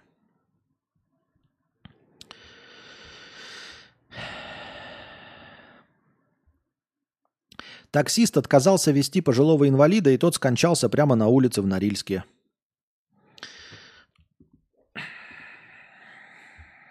Не очень. Старейший магазин игрушек в Сан-Франциско закрывается из-за бесконтрольной преступности. Магазин игрушек Джеффрис Тойс, открытый в 1938 году, прекращает работу. Причина такого решения – преступность, захватившая центр Сан-Франциско. Инфляция и неактуальность такого вида торговли. Однако главной причиной стал не, именно неконтролируемый криминал, Однажды сотрудника магазина чуть не зарезали на рабочем месте, а мэрия и администрация Сан-Франциско никак не могут либо не хотят помочь.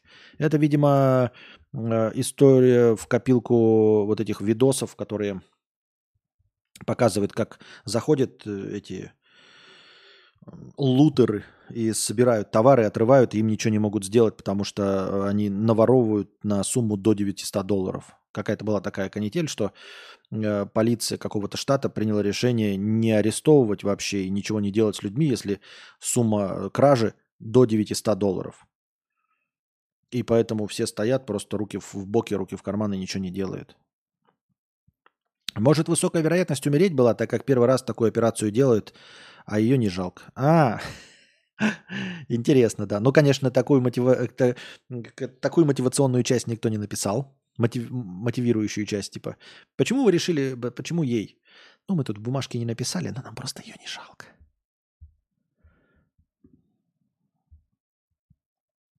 Маму, кормившую ребенка грудью в раздевалке, выгнали из фитнес-клуба в Москве. После этого на руководство клуба а, обрушились тонны хейта. Разгневанные женщины требуют увольнения, извинений и пожизненный бесплатный VIP-абонемент для пострадавшей. Эм, Татьяну, приехавшую на фитнес с младенцем, пожаловалась одна из посетительниц. Дама заявила на ресепшене, что ей неприятно смотреть, как посторонняя женщина в раздевалке кормит грудью своего ребенка. Сотрудники клуба встали на сторону возмущенной клиентки, а фитнес-маму настоятельно попросили удалиться. После этого к, в комментах к фитнес-клубу в соцсетях стали массово заступаться за Татьяну. Э, женщины придерж... поддерживают спортивную мамочку, которая стремится к подтянутому телу после родов. Здесь дело даже не в том. Э, понимаете, я не против того, что вот э, разные культуры, разный менталитет, разные требования. Э, у кого-то культурно там религиозные требования вести себя так, носить такие предметы одежды, не носить такие предметы одежды, пить алкоголь, не пить алкоголь. И в своей стране каждый устанавливает все, как он хочет. И просто сейчас в России же вот эти вот год семьи, все Э, ради популяции, все ради семейных ценностей. А разве кормление грудью это не семейная ценность? Разве это занятие, даже если оно кому-то неприятно, оно не идет вот в ногу с генеральной политикой, с генеральной линией партии? По-моему, идет в ногу с генеральной линией партии. Поэтому э, в этом случае я на стороне да и вообще, наверное, на стороне мне, в принципе, все равно. Но здесь я настаиваю на стороне женщины против э, спортивного клуба, потому что вы находитесь на территории Российской Федерации, которая за семейные ценности, за скрепы. А семейные ценности – это вот э, э, классические. семейные ценности консервативные, это вот без гейства, без вот этого всего, ну, тогда, значит, как минимум женщинам можно везде кормить грудью, то есть везде ходить с колясками, должны быть пандусы, все должно быть на это заточено, должны быть огромное количество детсадов, чтобы люди рожали. Детсады должны быть максимально дешевыми, бюджетными, а лучше бесплатными. Э, там обслуживание рожающих женщин должно быть тоже там побольше. Ну, в общем, это все для того, чтобы плодились и размножались, потому что такая генеральная линия партии. Если вы ей противоречите, то вы дурачок. И я считаю, что э, фитнес-клуб в этом э, плане оказался дурачком. Э, все. Потому что здесь и сейчас идет вот э, как это такая инициатива. У нас же постулируются там не свободы какие-то, да, э, гражданские, там не, не, не демократия, не еще что-то там, а именно семейные ценности, побольше детей, многодетность, это все э, пропагандируется. Соответственно, ну, какие-то, как эти, пассивные проявления вот этого, мне кажется, они должны поддерживаться. Поэтому, мне кажется, никто не имеет права в государственных учреждениях там вякать, если кто-то пришел с кричащими детьми или еще с чем-то подобным, там, например, или кто-то кормит грудью, мне кажется, вот в госучреждениях или вот в общественных местах вы не имеете права ничего вякать по этому поводу. Еще до 2020 года Вилсаком рассказывал, как их в США грабили, а полиция не могла ничего сделать по закону их штата. Да. В Италии арестовали банду вооруженных пенсионеров. Это мы читали. Про банду вооруженных пенсионеров. Пенсионеров. Так. Яблоко или апельсин? Слушай, мне больше нравится апельсин, как и все цитрусовые, как и мандарины и все остальное.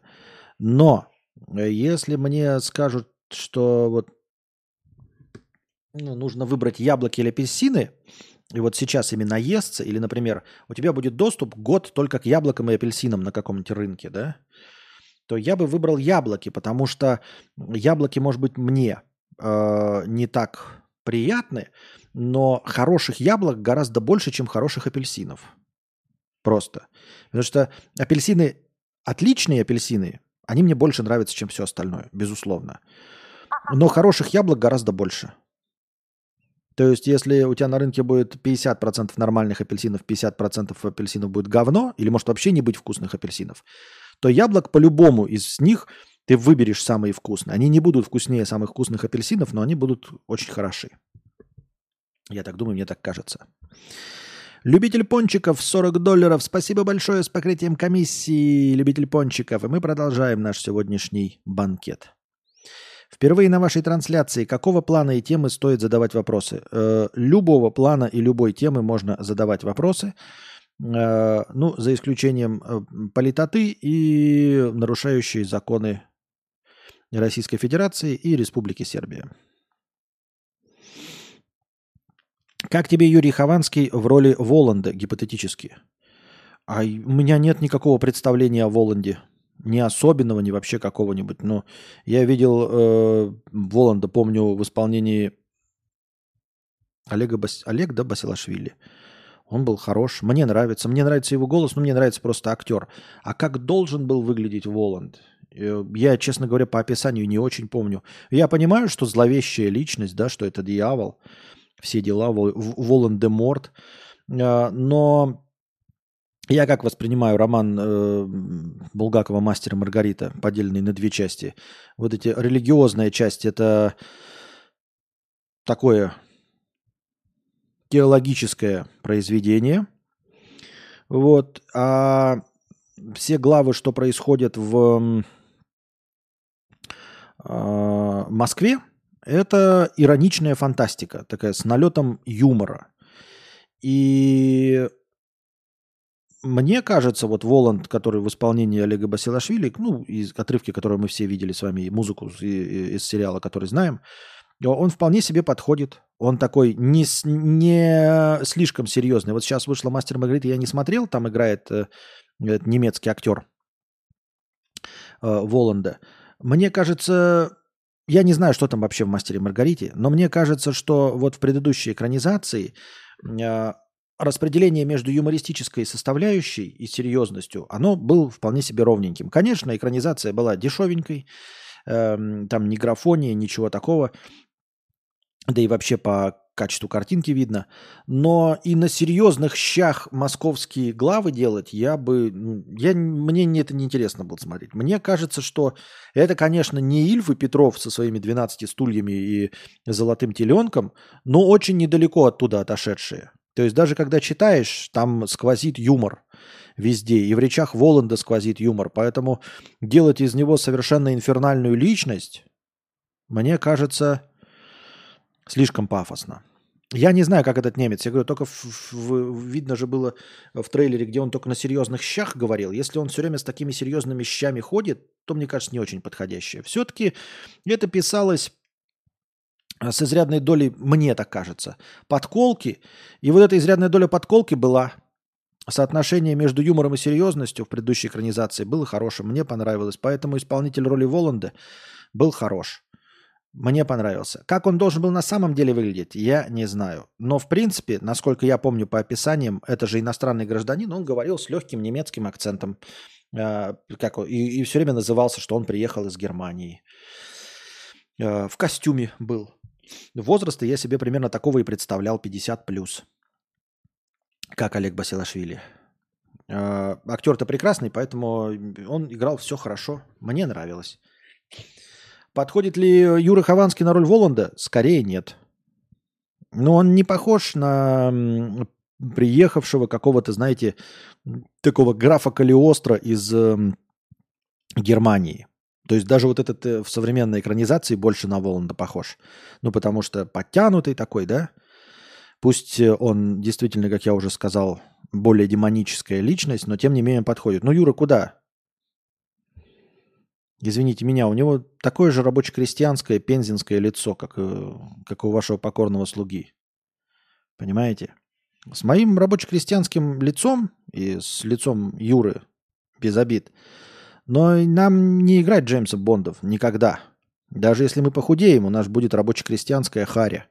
Никаких из нас Джеймс Бонд не будет. Никто не поверит, что мы можем там э, соблазнять женщин, э, и что мы будем подходить к барной стойке и говорить э, водка и мартини взболтать, но не смешивать. Потому что бармен будет на нас смотреть и такой... Тебе что ли? Водка и мартини не смешивая. С твоей вот этой вот колхозной ряхой. Кому ты рассказываешь? Если бы ведерко водки попросил бы и селедку под шубой на закусь. И также Воланд нет. Воланд из Юры никакой. Мне так кажется, я так думаю.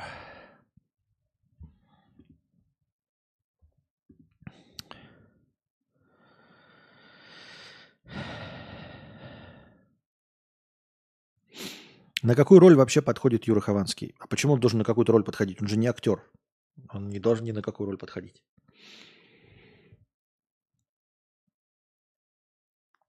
Эм...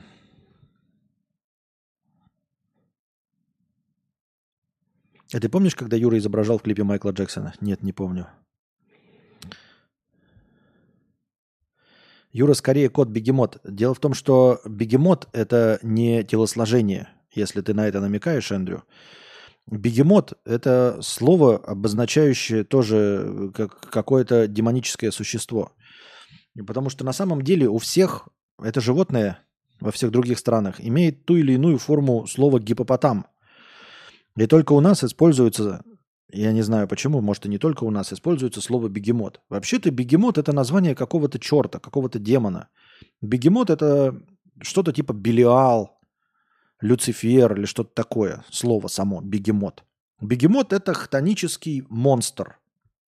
Большой хтонический монстр. Такой в общих чертах. Слово бегемот.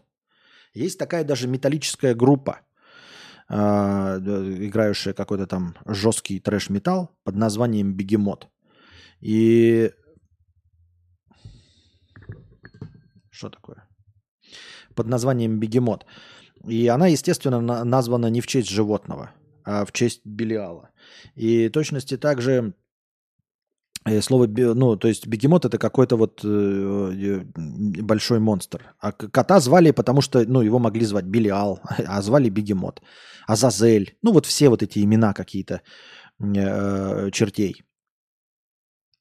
И, и его звали бегемот не потому, что он похож на гипопотама, а потому что он Азазель или, э, или любой другой Белиал. Что-то я сегодня заговариваюсь, повторюсь, но вы поняли мою мысль.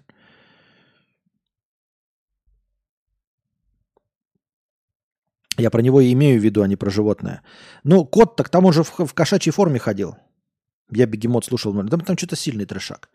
Это было незабываемое зрелище. У него есть клип, пародия на песню Any, Any Are You Okay? Посмотри как-нибудь. Обязательно. Польский black metal. Польский black metal. Вот это да.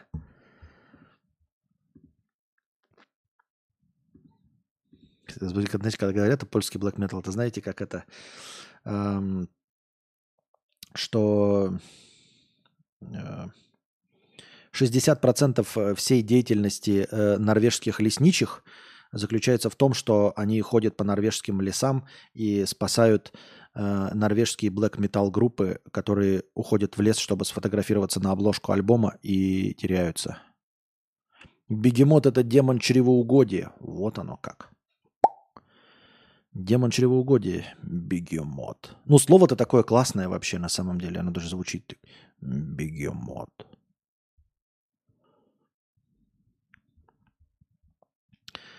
этот, не то что дерьмодемон какой-нибудь.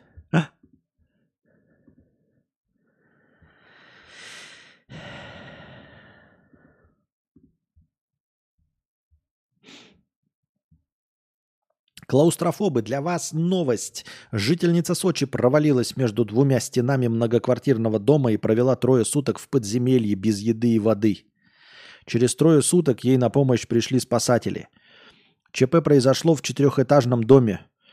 22-летняя девушка упала с чердака и оказалась между двумя стенами в доме. Спасти ее удалось благодаря соседке, которая услышала за стеной женские крики о помощи и спустилась в подвал. Спасатели демонтировали часть кирпичной кладки, девушку передали врачам. Это, конечно, похоже, знаете, на какой-то фильм ужасов, что ты можешь между стенами упасть и пропасть.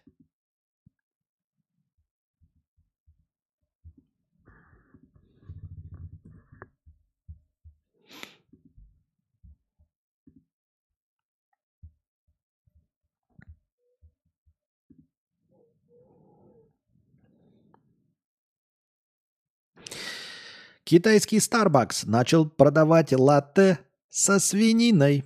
В кофе заливают мясной соус прямо поверх молока и подают с вяленым мясом на шпажке. Местные уже назвали напиток символом богатства. С каждым днем мы все дальше от Бога. Понятно. На самом деле ничего удивительного нет. Ну, э, необычных вкусов в Японии хоть жопой жуй. Вот Last Bart пишет, Бегемот это группа такая. Я же уже 40 минут назад об этом сказал.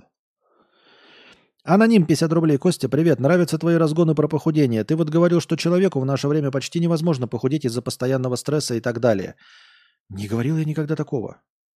Никогда я не говорил такого, что невозможно похудеть именно из-за постоянного стресса. Никогда такого не было. Но тем не менее, есть регулярно люди, которые скидывают по 50-100 кг. Как у них это выходит? Какие типы мотивации похудевших можешь выделить? Я никогда не говорил, что кто-то не худеет из-за стресса. Это бред какой-то. У меня никогда такой даже мысли не было, и идеи никогда такой не возникало. А, люди худеют по 50, по 100 килограммов. Мне кажется, вообще люди берутся и худеют, и у них получается. Другое дело, что очень многие из них возвращаются потом, потому что главное не похудеть, нужно изменить свою систему питания. Это раз. А тип мотивации, тут не то чтобы тип мотивации, а вообще в целом, когда для тебя основной приоритетной задачей становится похудение, тогда ты справляешься. Э, смотрите, какая мысль у меня прямо сейчас она возникает. Что если мы, если что-то не делаем, вот за что-то не беремся, потому что оно не стоит первым в нашем списке э, задач. То есть вот я тоже хочу похудеть, но совсем это не худею, потому что у меня первый в списке задач стоит зарабатывать деньги. У меня не получается, но я все для этого делаю. Я каждый день выхожу на стримы. Но для меня главное деньги. А, а на каком месте стоит для меня похудание? Ну, где-то рядом, наверное, с написанием книги. Эти все желания есть, но, к сожалению, мы не, много, не настолько многозадачные системы. То есть вполне возможно, что я занимаюсь какими-то первыми тремя пунктами э, в своем списке приоритетов. И вот в эти три пункта не входит ни похудание, ни написание книги на данном этапе. А когда они каким-то образом туда переместятся, тогда я буду этим заниматься. Естественно, лучше всего ты занимаешься тем, что стоит у тебя на первом месте в списке приоритетов. А, есть подозрение, что люди худеют, когда вот им совсем уже не в моготу, и они понимают, что не справляются со своим весом, он очень сильно им мешает жить. И тогда они ставят э, на паузу реализацию в карьере, ставят на паузу поиск э, партнера по жизни, или, например, наоборот, нашли себе партнера по жизни, устроились на какую-то работу, и до ближайшего повышения, до ближайшего карьерного скачка у них, например, год времени. Они сняли себе хороший дом, например, или купили дом, купили автомобиль, устроили э, ребенка в детский сад – и тогда вот, э, вот эти приоритетные задачи у них либо вычеркнулись, либо переместились, и на первое место встают проблемы со здоровьем, ну или там с лишним весом. И когда у тебя на первом месте в твоем списке приоритетов становится э, задача похудения, тогда ты с этим справляешься. Во все остальное время ты тратишь на это просто, ну, согласно критериям. То есть на первом месте у тебя работа, на втором там семья, на третьем дота, на четвертом хобби, на пятом месте похудение. Соответственно, 50% всех своих сил ты тратишь на карьеру. Дальше 40%, ну ладно, 30% сил ты тратишь на э, семью, потом 10% ты тратишь на что-то еще, что, что, и к пятому пункту у тебя остается 2,5%. И ты честно 2,5% своих усилий тратишь на похудение. Другое дело, что ты переедаешь-то гораздо больше – и приложение 2,5% усилий всех твоих жизненных усилий в течение дня – это отказаться от одной шоколадки. Вместо 5 шоколадок ты съедаешь 4 шоколадки. Естественно, это никак не влияет на то, что ты похудеешь. Как только у тебя в списке приоритетов становится на первое место, тогда ты 50% времени думаешь о решении только одной проблемы – как похудеть. И, соответственно, 50% времени ты э, тратишь на это. То есть ты вместо того, чтобы думать о работе или думать о том, как заплатить по счетам, как э, купить машину, как устроить ребенка, ты по-честному э, из 12 часов своего бодрствования 6 часов думаешь о том, как правильно питаться, как тебе двигаться, какие продукты покупать, как готовить так, чтобы это было здоровым. И тогда у тебя, конечно, все получается. Как-то так я это вижу. Расходовать ежедневно больше калорий, чем потребляешь, главное регулярно и похудеть. Да это мы знаем. Я, он спрашивает про мотивацию. Почему получается, что кто-то худеет, а кто-то нет. Мы все хотим, просто, у, э, говорю, разные задачи у нас стоят на разных местах. У тех, у кого на первом месте стоит э, улучшение своего тела, те ходят в кач-зал и тратят огромное... То есть они готовы э, по часу в день тратить на качалку. Кто из нас готов потратить по часу в день на качалку? Никто. Потому что для нас это не приоритетная задача. Кто-то строит карьеру, да, там ушарахивается полностью. А мы не, мы не строим карьеру. Почему? Потому что это для нас не приоритетная задача. Соответственно, точности также по этой аналогии, если кто-то худеет, значит для него это приоритетная задача, и он может тратить на нее все силы.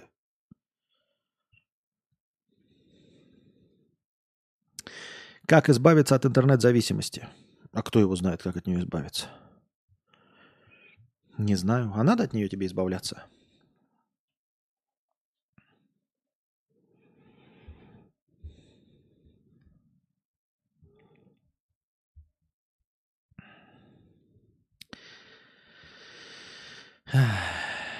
Уточни, для чего мы кидаем повестки и какие они должны быть, пожалуйста. Потому что я кидаю новости, в которых можно что-то по покопать и выйти на рассуждение.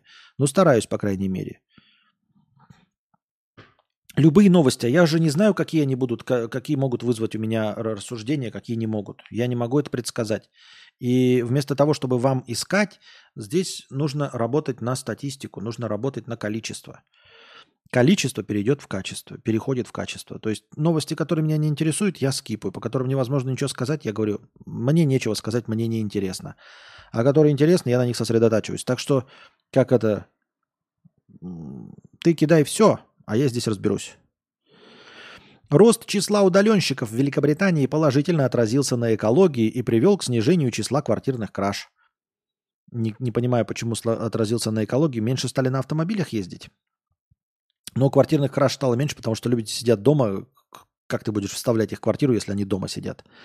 По данным Управления национальной статистики, около половины британцев после пандемии хотя бы иногда работают из дому.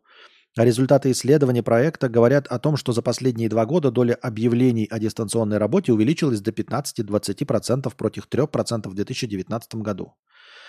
Такие изменения отразились на самих работниках, компаниях и обществе в целом. Ученые провели исследование на тему некоторые результаты которого были предсказуемы, а другие нет. Среди положительных тенденций в Великобритании снизилось число краж со взломом.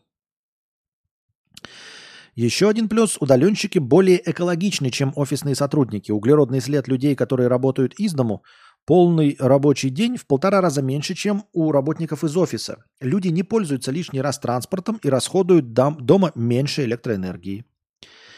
Выиграли от удаленки и дети. Благодаря возможности работать удаленно в части семей нагрузка родителей по уходу за детьми распределилась более равномерно. Однако у дистанционной работы есть и минусы. С одной стороны, работа на дому позволяет людям питаться более здоровой пищей и меньше испытывать стресс. С другой, приводит к малоподвижному образу жизни, развитию вредных привычек и набору веса. Ну вот да, ну вот да.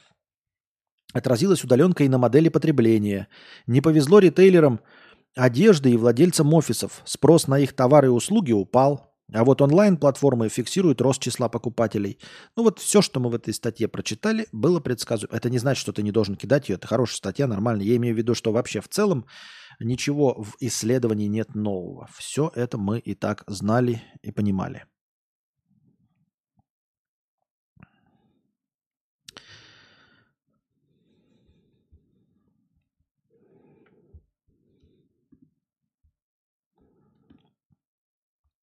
В Иркутске местная жительница убила знакомую, чтобы не делиться с ней пивом. Это мотивация для убийства. Иркутянка пила алкоголь с сожителем в сторожке гаражного кооператива. Позже к ним пришла ее приятельница и попросила налить. Женщина отказала, но ее собутыльник угостил подругу.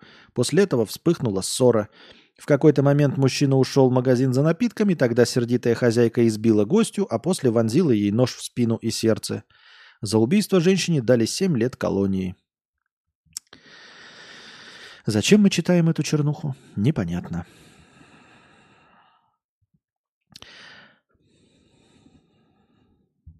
Непонятно. Пивова, пивозавры, внимание, бренд Блаш э, Шаг представил мастурбатор в виде пивной бутылки. По словам производителя, никто не поймет, что скрывается под обычной пивной банкой, и девайс всегда можно носить с собой. Цена вопроса 40 долларов. Но это шляпа полная, это точка как шутеечка, потому что если ты будешь дрочить на людях даже незаметным гаджетом, кто-то это увидит и тебя посадят тебя посадят в любом, особенно европейском государстве, за вот это извращение. И вообще в, вообще в любом государстве за такую шляпу. Еще и забьют, если ты будешь дрочить на людях. Да и кому приятно совать э, в банку? Ну, то есть что-то похожее на банку. В чем прикол? Непонятно.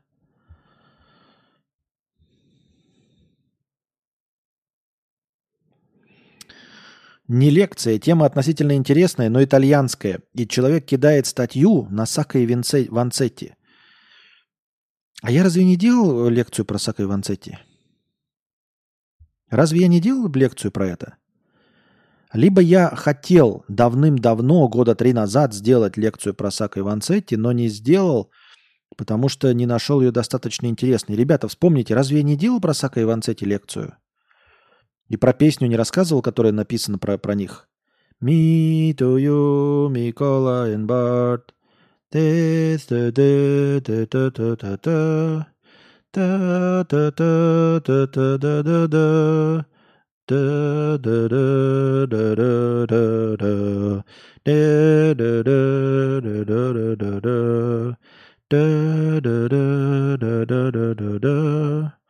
Да-да-да-да-да-да-да. Да-да-да-да-да-да. Песня народная есть, мне очень нравится, про них написанная, по-моему, если мне память не изменяет. Я точно готовил эту лекцию года 2-3 назад, может больше. Но, видимо, так и не решился ее рассказать, потому что не нашел достаточно интересного материала. Хм. Но ты он мне накинул там несколько этих разных источников. Я посмотрю. Я посмотрю, конечно. Может быть, им можно сделать. Но удивительно, да, что из такого огромного обилия разных историй человек предложил тему, которая у меня уже возникала. И это очень специфическая тема, потому что я думаю, что большинство из вас про это Сака Иванцетти не слышали никогда. Неужели не делал? Потому что у меня что-то очень стойкое ощущение, но я помню, что я готовил лекцию. Неужели я ее не читал? Ну, потому что очень же специфическая тема, согласитесь. Одно дело, когда ты такой думаешь сделать лекцию про Гагарина, и кто-нибудь такой, ой, про Гагарина, да, ну понятно, на поверхности лежит. А Сака Иванцетти это там какие-то там то ли революционеры, то ли кто, я уже забыл сам.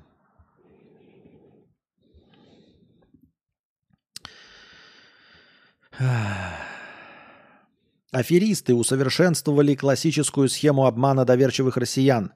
Ее раскрыли Сбербанк вместе с правоохранителями. Библиотекарь из Москвы стала невольной сообщницей кибермошенников, будучи уверенной, что борется с преступностью. Ну, как обычно, что она, оказывается, борется с преступни... преступностью. Ведь э, полицейским не хватает полицейских, не хватает э, ФСБшников. Осталось только обращаться к э, библиотекарю. Ты же такая великая агентша, что без тебя никак не справиться. По указке мошенников женщина взяла кредиты в трех банках на 3 миллиона рублей и перевела на безопасные счета. После этого библиотекарь стала работать на преступников, думая, что сама уже является сотрудником Центробанка. Ты документы подписала, что ты стала сотрудником Центробанка. Ты ходила в Центробанк.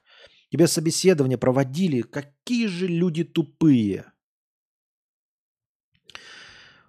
Вот тебе придет человек, вот ты библиотекарь тупорылая, да, ну, ну вот, казалось бы, да библиотекарь, вот это же воспринимаешь, ну какая-то должна быть воздушная женщина в очках, наверное, книжки читает, любит книжки, правильно?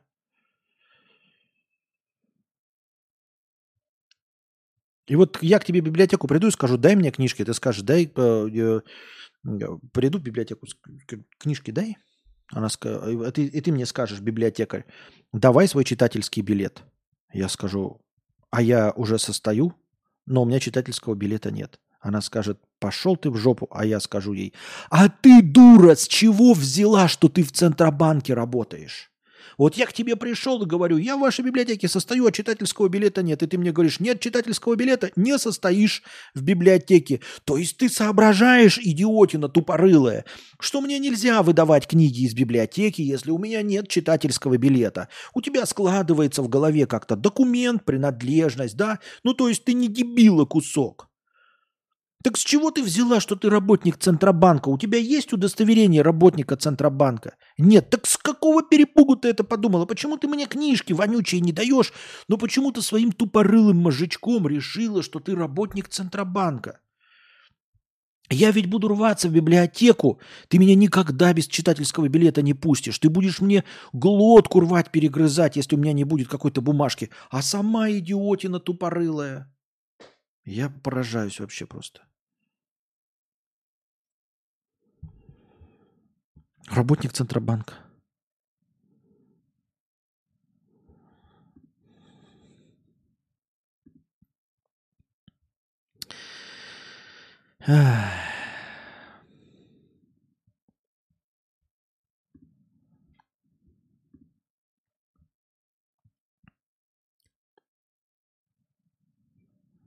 В Астрахани из глаза 17-летней девушки достали 12-сантиметрового червя – Молодая жительница испытывала неприятные ощущения в области глаза в течение двух недель. Полгода назад она купалась в водоеме, где ее, вероятно, и покусали зараженные комары. В итоге врачи обнаружили под веком девушки 12-сантиметрового червя. Даже описание, когда читаешь, уже неуютненько и неприятненько. И диагностировали у нее паразитарное заболевание, передающееся человеку через укусы зараженных комаров. И проявляется в виде образования подкожных опухолей. Ужас, ужас и кошмар. Да главное, что такие случаи, они же везде. Это же не обязательно жить э, в какой-нибудь там Африке там, или еще где-нибудь в тропиках на экваторе. Нет. Можно легко всяких этих червей словить себе в мозг. И умереть. Ну, то есть в Докторе Хаусе полно таких серий. Как кто-нибудь где-нибудь там мимо крокодил – Э, его в водоеме или где-нибудь что-нибудь укусило, этот червь там через всю венозную систему в мозг пошел и его сделал из него дебила.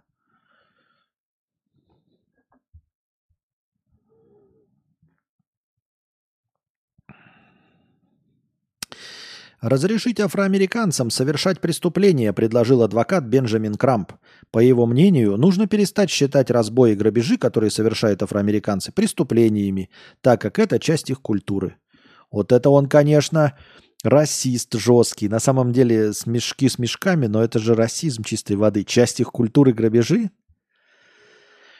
50% россиян страдает, когда выходные заканчиваются. 47% работников испытывают беспокойство и апатию перед началом очередной рабочей недели. Интересно, а в других странах что не так? Что в других странах люди прям в понедельник просыпаются и такие, боже, как классно, приятно вставать по будильнику и бежать со всех ног работать на дядю.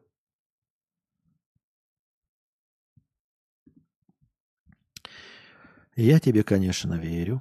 Разве могут быть сомнения? Я и сам все это видел. Задавайте вопросы в бесплатном разделе чата. Говорят, что доктор Хаус, мягко говоря, к медицине не очень относится. Нет, к медицине-то он, может, и не относится, но случаи-то все равно бывают разные. Какая разница, там, если тебе сериал показывает не настоящую работу хакеров, тем не менее, клавиатура-то у них на столе нормальная, и проблемы, которые там возникают, они могут быть настоящими, несмотря на то, что они не по-настоящему кнопки жмут и ничего бы не сделать не смогли. В Дисней считают фанатов виновными в кассовых неудачах последних картин. Конечно, фанаты виноваты. Конечно, фанаты, а не то, что ты...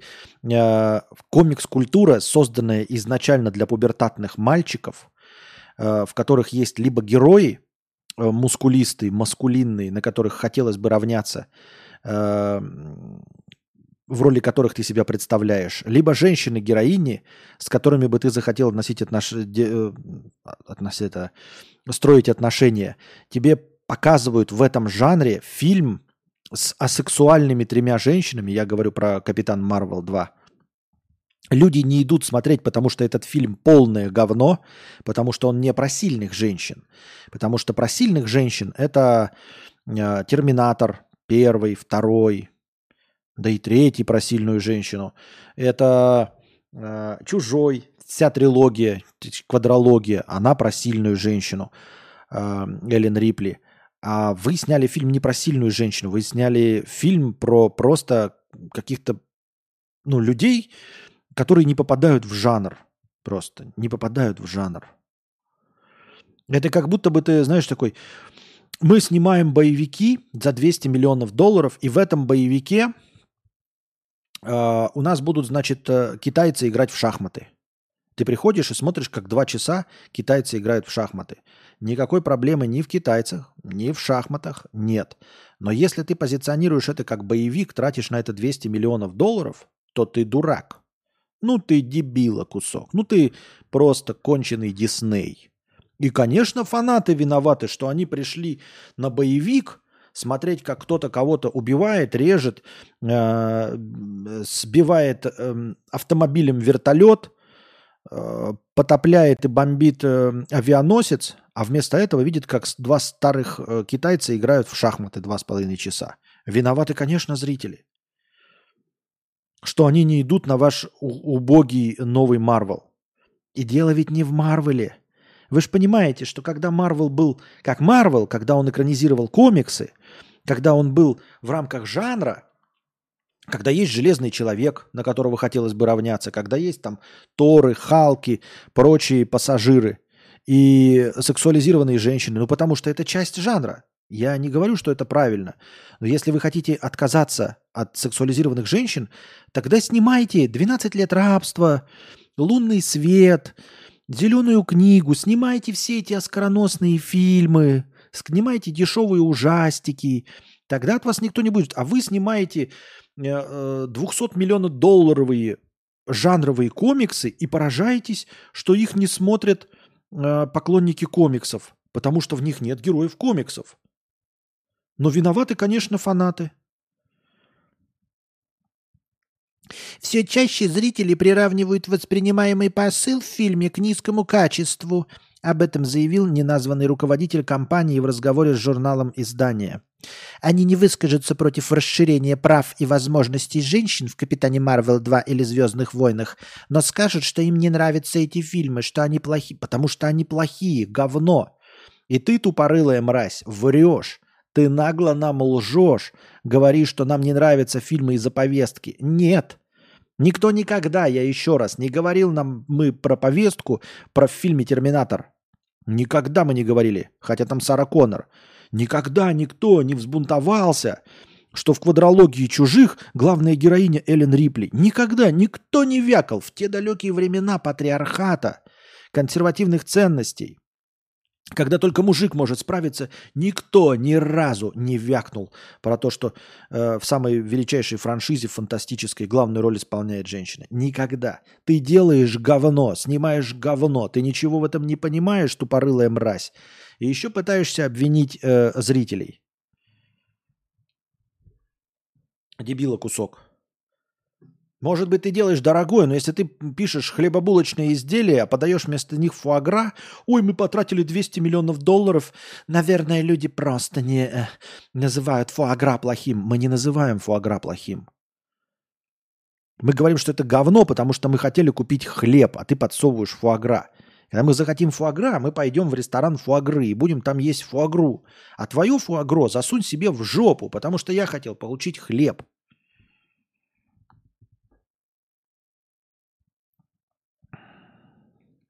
Таким образом, снимайте фильмы лучше на самом деле может означать снимайте фильмы, которые соответствуют регрессивным гендерным стереотипам или отдают главную роль в сюжете мужчинам, сказал руководитель. Иди ты в сраку, тупорылая мразь, ты сними что-нибудь уровня чужих.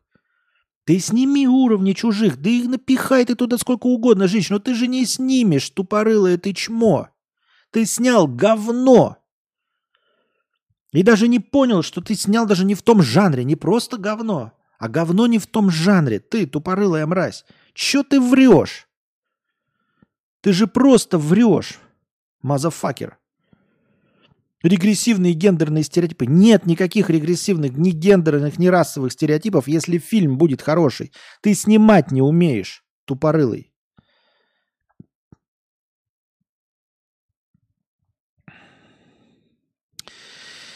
Да весь жанр комиксов с супергероями, по-моему, уже изжил себя. Уже пошли самые нелепые суперспособности, типа Человек-муравей. Не согласен. Мне Человек-муравей очень нравится. Ну, во-первых, Человек-муравей не сейчас изобретен, да, а давным-давно. А во-вторых, мне наоборот кажется, Человек-то-муравей э, одним из самых оригинальных героев. Вообще, на самом деле, оригинальных героев, вот прям отличающих друг от друга, их раз-два и обчелся. Я не, не поражаюсь количеству людей X, которые повторяют и делают все одно и то же. Но вообще-то Тор, Капитан Америка и Супермен это все одни и те же люди.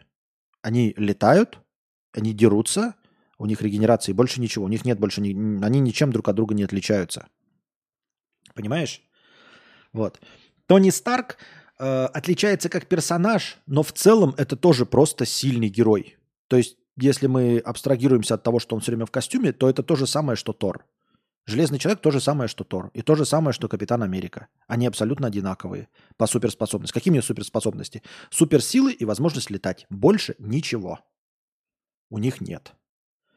В то время как человек-муравей, он не супер, он увеличивается и уменьшается. Он увеличивается и уменьшается. Он бежит, потом уменьшается, у него там его энергия увеличивается за счет того, что он уменьшился, там, да, как эти импульсы все. и потом э, залетает в замочную скважину. Уменьшается до наноразмера там в, это, в, в микровселенной и увеличивается до размера самолета. То есть он останавливает самолет не потому, что он силен, а потому, что он огромный, потому что он тяжелый, потому что он становится соизмерим самолету. Поэтому Человек-муравей оригинальный герой. И на самом деле оригинальных героев, вот, ну, есть э, денежный психопат Бэтмен, Супермен и его клоны. Все остальное клоны Супермена. Чем отличается Росомаха?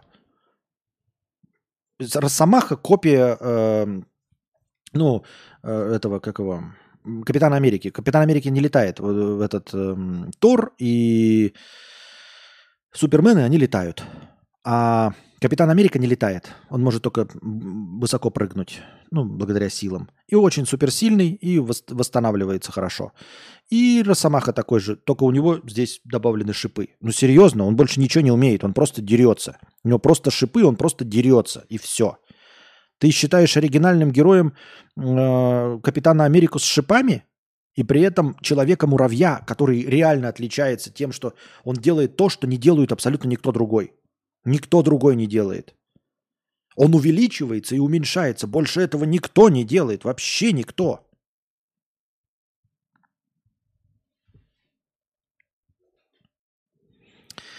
Я тоже могу увеличиваться и уменьшаться, только не весь. Ой, что ты там увеличиваться-то, уменьшаться-то можешь, я тебя умоляю. Ты можешь увеличиваться только на 20 килограмм, когда обжираешься, и уменьшаться на 3 килограмма, когда покакаешь. На 4, если еще голову помоешь. Ведь как раз Шазам раньше назывался Капитаном Марвелом, но потом они создали другого супергероя с этим именем, и его переименовали в... Ну, это понятно, это все. Ну и Шазам что? Что Шазам? Шазам это тот же самый э, Тор, э, Супермен и все остальное. Они все одинаковые абсолютно.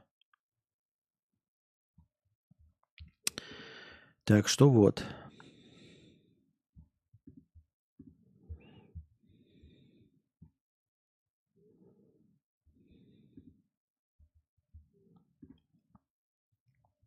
За рубежом набирает популярность новая профессия – свадебный СММщик.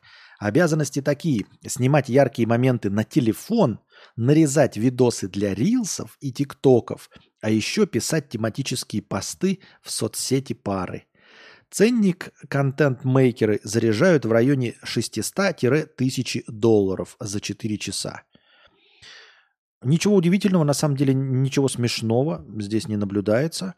Есть спрос, есть предложение. А чем, в общем-то, контент-мейкер для этих социальных сетей отличается от свадебного фотографа? А на самом же деле ничем. Э, свадебный фотограф делает контент для ваших фотоальбомов. Раньше для бумажных, сейчас для электронных фотоальбомов. А контент-мейкер делает контент для фотоальбома под названием TikTok, для фотоальбома под названием Reels, для фотоальбома под названием Shorts.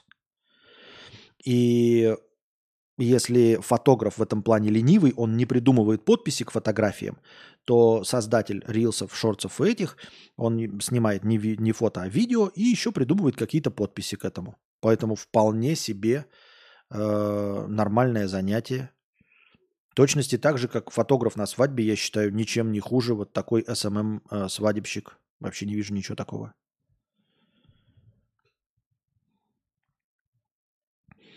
Я помню, передача была про самого нелепого героя комиксов. Это был камень. Он не мог ходить и вообще ничего делать. Это был просто говорящий камень. И в комиксах его все время заряжали в некую пушку. Огонь. Не, на самом деле тупорылых-то героев дофигища. Ну, вот с такими тупыми способностями. Э, и они в этих, в Марвелов и DC, у них же э, этих подсосов-то всегда миллионы было.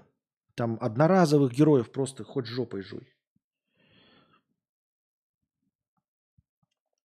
А свадебные фото и видео вообще нужны? Кто-нибудь про пересматривает все отснятое во время после свадьбы? Да, ну сами женищащиеся, ша, сами э, женишащиеся пересматривают.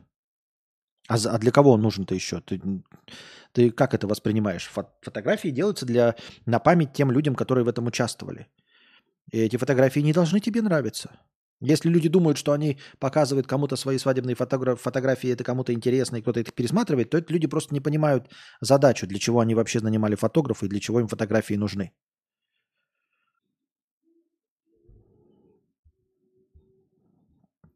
Это интересно только участникам. Китаю ре... Китае резко похолодало на 50 градусов. Чего? Температура в Синьцзяне за двое суток упала с 1,6 градуса по Цельсию до минус 52 и побила все возможные исторические рекорды региона и, возможно, страны. Первыми жертвами погоды стали животные. На одном из озер в лед вмерзли тысячи птиц. Мне кажется, это даже на уровне планеты так не должно быть. В течение двух суток на 50 градусов падать температура. Таких колебаний быть не должно. Это нездоровая ситуация.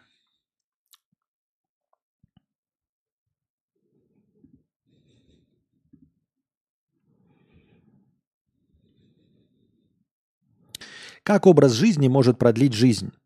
Интересные результаты из американского исследования по 276 тысячам респондентов. Сильнее всего риск смерти для людей старше 40 снижает регулярная физическая активность на 46%. Отказ от курения снижает этот риск на 30%. Здоровая диета с большим количеством растительной пищи на 21%. Отсутствие регулярных злоупотреблений алкоголя на 19%, хороший сон на 18%, а позитивные социальные связи на 5%. Реально, видите, в руках каждого из нас, и мне 42-летнего, да, продлить свою жизнь, а, не, понимаете, тут не написано стать богачом, да, стать суперизвестным. Нет. Просто отказаться, а, физическую активность повысить, отказаться от курения, здоровая диета с большим количеством растительной пищи – Отсутствие злоупотреблений, не, не сказано перестать пить, а отсутствие регулярных злоупотреблений алкоголем. Хороший сон и все. Никаких богатств не нужно.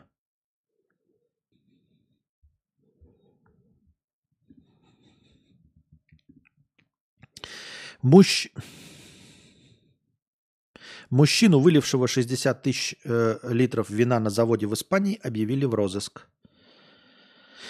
Это мы уже читали. Я думал, там что-то новое. Другая новость.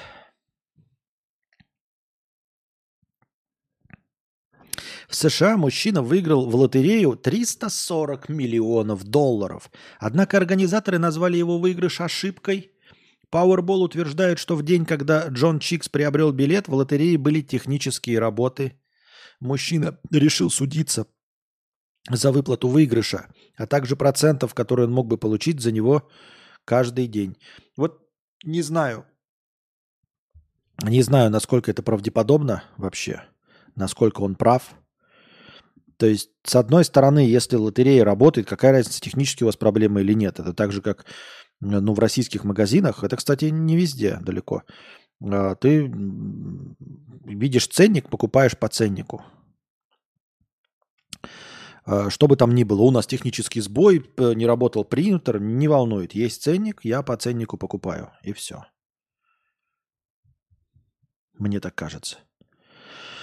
И, и э, если есть публичная оферта, то есть вот мы должны, ну, лотерея запустилась, то нас не волнуют ваши технические сбои. Работали вы там, не работали, обязаны выплатить. Но это же Америка, кто его знает. Костя, ты даруешь здоровый сон и легкое засыпание многим зрителям, в том числе и мне. Спасибо тебе. Пожалуйста. Ведь долгожители, которые сейчас существуют, вообще не миллионеры. Это сарказм и ирония, Саймон? Вообще-то миллионеры. Нет, ну многие из них скромно живут в плане заработка, но и миллионеры долгожители. Меня, миллионеры в целом гораздо дольше живут, чем э, э, электорат. Можешь посмотреть. Давай посмотрим, сколько там Рокфеллеру было. Он еще жив? Ну, сколько, 99? Всем этим Ротшильдам, Рокфеллерам, мы просто не в курсе, но они все умирают глубоко за 80. Они долгожители. Так что скорее из обычного числа людей, у которых там 0,5% долгожителей, а среди миллионеров долгожителей 50%. Но поскольку миллионеров вообще меньше, гораздо меньше, поэтому половина миллионеров это гораздо меньше, чем полпроцента всего остального электората. Сколько раз пересаживали сердце Рокфору или как там? Да-да-да, Рокфеллеру. Рок, Рок, сколько раз пересаживали сердце Рокфору? Рокфору это вот этой толстой мыши из Чипа и Дейла? Ей что, сердце пересаживали? Ему точнее. Который вот этот сыр никогда не знал, что ему сердце пересаживали. Или ты про какого Рокфора?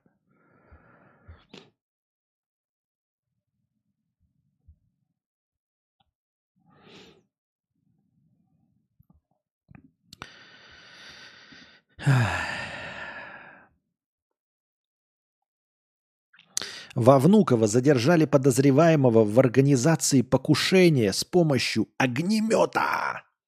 В 2005 году, 19 лет назад, киллер выстрелил из оружия в офис, в котором находилось 6 человек. Покушение произошло осенью 2005 года. Неизвестный выстрелил из пехотного огнемета по офису бизнес-партнеров предпринимателя. Я не понимаю, как это выстрелил из огнемета? Огнемет, он же, ну, типа, не выстрелами стреляет. Огнемет это же э, жидкость, если я правильно помню, да, которую там нап- нап- напалмом э, льется. Ты, ты она выпрыскивается, поджигается, ну, то есть здесь, здесь вначале и выпрыскивается, и куда она попадет, там долго-долго это топливо горит. Как-то я мне не очень, по, по, не очень понимаю терминологию выстрел к этому оружию. Это выстрел, как будто он там плюнул и ушел, да? Ну, плюнул и ушел, и что будет-то? Нужно же из огнемета заливать прям. Вместе с ним в здании находились пять человек. В результате нападения все получили ранения, но остались живы. В 22 году, вот как человек в 2005 году в офис из огнемета выстрелил и сумел избежать наказания. 19 лет его искали. Это, подождите, это что такое было? Ну, как, как человек огнеметы... Мне просто не, не, я не, не, могу, не понимаю. Это же не ствол, купленный у бомжа, не зарегистрированный какой-то, да? Это не из пистолета ТТ пострелять, который ты где-то там нашел, выкрал. Это огнемет. Огнеметов их вообще в мире немного, мне кажется. В принципе, искать человека с огнеметом гораздо легче, чем с любым другим видом оружия, потому что огнемет это очень специфически. Нужно искать людей, которые могли бы где-то достать огнемет. И человек из огнемета стрелял, его же видно, это же большое что-то, да? Его там камеры, свидетели, никто не умер, и он 19 лет. Что? В 22 году оперативники задержали предполагаемого киллера с сообщником – и что это за киллер с огнеметом? Почему огнеметом? Кто вообще придумал? Давай совершим наемное убийство огнеметом. А что не этот, не, не, не плетью Индиана Джонса? Почему огнеметом? Еще полегче что-нибудь придумать ты не мог? Огнеметом. По версии следствия на допросе они рассказали, что поводом для убийства стала личная неприязнь к владельцу офиса и его вмешательство в бизнес. План покушения изначально был другим. Предпринимателя планировали взорвать у входа в офис самодельной бомбой с дистанционным управлением. Опять, планировали сначала бомбы с дистанционным управлением. И вы такие, о, бомба с дистанционным управлением не сработала. Что у тебя еще есть? У меня есть пистолет ТТ. Фигня. У меня есть нож. Фигня. У меня есть топ... Фигня. У меня есть огнемет. О, то, что надо. Исправим то, что не получилось бомбой э, с э, самодельным взрывателем. Исправим при помощи огнемета. Это такие, знаете, идем на убийство. Ну, мы, значит, попытаемся его либо отравить, у нас два варианта. Мы либо, короче, его травим. Если он не травится, то мы... Тогда мы его задушим. Не-не-не-не. Если он не травится, тогда мы его застрелим. Не-не-не-не. Если он не травится, мы его столкнем с лестницы. Не-не-не-не. Если мы, мы яд подсыпем, и он не умрет, тогда мы его зарежем. Нет, да, да перестань ты. Если он не отравится, просто в ресторане, тогда мы в него из базуки стрельнем. Такая альтернатива? Ну да, тут либо он травится, либо из базуки в него стреляем. Потому что как бы вариантов нет вообще.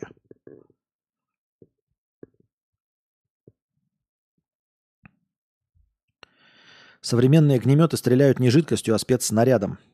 Огнемет сделать легко самому, возможно, в этом дело. понятно.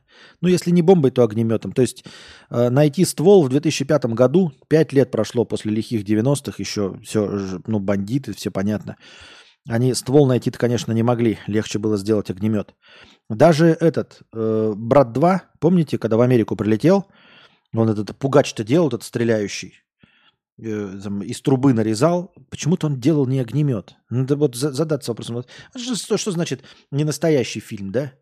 Что в реальности такого бы не было. Прилетел в Америку вот убийца, да, этот брат 2, Данила Багров. Только сейчас становится понятно, как много ляпов в этом кинофильме. Ведь настоящий киллер прилетев без оружия в Америку, должен был что сделать? Разве сделать э, обрез? Какой-то мушкет? Нет.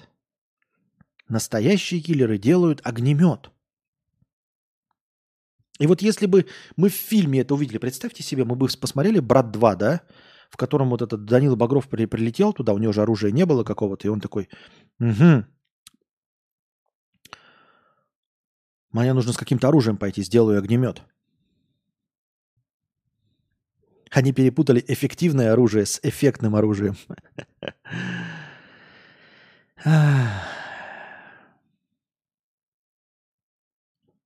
При этом в 2016-м, за 6 лет до поимки тех, кто на него э, покушался, за 6 лет до поимки, жертву покушения, предпринимателя Пионкова приговорили к 24,5 годам заключения за организацию убийства двоих предпринимателей и участие в ОПГ. Понятно. Интересно. Девки пляшут по 4 штуки в ряд. Так, в бесплатном разделе вопросов ничего нет. Э, донаты тоже закончились. И повестки дня дорогие друзья, закончились. Я вам прошу, задавайте вопросы в бесплатном разделе чата, а вы не задаете почему-то. Почему, я не знаю. Чем вы руководствуетесь? YouTube начал смену интерфейса для браузеров, о чем мы сегодня говорили. Теперь большую часть экрана занимают рекомендации – сместившиеся под видео на место комментариев. Сейчас обновление доступно ограниченному числу пользователей. Не у всех оказывается. Так что, Эндрю, тебе повезло, ты в числе избранных. Надо было рогаткой из бутылки, которая рябиной стреляет. Угу. Надо было этими, как его, вонючими бомбочками, сделанными из пинг-понговых шариков.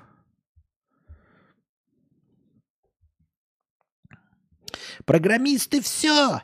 Основатель NVIDIA, один из крупнейших и самых известных разработчиков графических процессоров Дженсен Хуанг рассказал, что в будущем этих IT-специалистов заменит искусственный интеллект. Так и ушлепывай!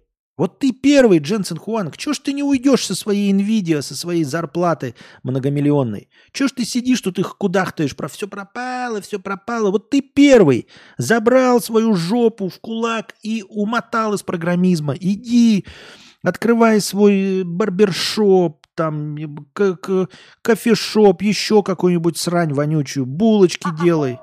Пятое, десятое.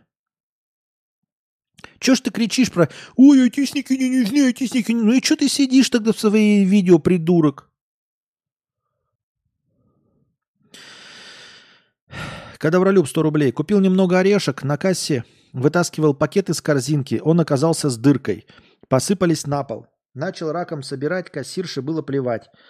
Но какое было мое удивление, когда я спросил, а что делать теперь? Она направила охранника, а он мне, ты обязан оплатить. Но ты же не заплатил ничего. Скажешь, ну вызывай полицию, постоим, подождем, она посмеется над тобой, над дурачком и скажет, чтобы ты больше дебил не вызывал на это, как его, э, по ложным вызовам. Ему бы сами менты бы на него посмотрели, на охранника и сказали, ой, дебил, конченый, просто так нас вызвал, говна кусок. Как жить в таком обществе? А, да обычно, это обычное людское общество, это обычное дело, как и везде. И меня куча попадается роликов в ТикТоке, эм, где вот, у меня американские англоязычные попадаются, где чувак стоит возле дома своего, да, там несет посылку, к нему какие-то соседи подскакивают такие. Ты кто такой? Он говорит, я купил этот дом. Они такие, типа, покажи документы. Он говорит, с какого перепуга я должен показывать документы? А, Ну, потому что я здесь живу, я что-то тебя не знаю. И он говорит, ну тогда покажи свои документы. Она, я не буду показывать вам свои документы. А я так с какого перепуга должен тебе показывать? Или э, приходит у них, знаете, камеры стоят вместо глазков. Приходит какая-то тетка, стучится. Такая говорит, это, ну-ка пароль мне свой от Wi-Fi скажи. Он такой, в смысле? Ну, в смысле пароль от твоего Wi-Fi скажи. В связи с чем? Ну, ты поменял пароль от Wi-Fi. Мы тут два года живем, э, твои, по- по- пользовались твоей гостевой точкой. Ты ее выключил, установил пароль. Говори пароль. Он говорит, так это же мой Wi-Fi. Да я знаю, что это твой Wi-Fi, но мы же два года им уже пользовались. Давай говори пароль. Так да с какого перепуга вы моим Wi-Fi будете пользоваться? Вы что, опухли, что ли? То есть, и вот эти даже э, с со стоянками, э, как вот у нас просто до мордобития доходит, да, когда люди, типа, ты занял мое место, хотя оно ничье место. Ну, то есть стоянки под домами. И там тоже так же смотришь в каком-нибудь Бирмингеме видосы, чувак, чувак сидит в машине, подходит к нему тетка, переставляй свою машину. Причем на пустой парковке. Перед домом пустая парковка. Она говорит, переставляй машину. Говорит, почему? Ну, это мое место, я здесь обычно ставлю. Ну, говорит, да я, это общественная парковка, где хочу, где стою. Тут же полно пустого места, ставили куда хочу. Нет, переставляй, потому что я здесь стою. А, Весь мир, ты если спрашиваешь, как жить в таком обществе, в любом, ну, в смысле, в обществе людей, то, ну, родился человеком, терпи. Ты же человеком родился. Тебе же не удалось родиться нормальным существом, там, обезьяной, например, какой-нибудь.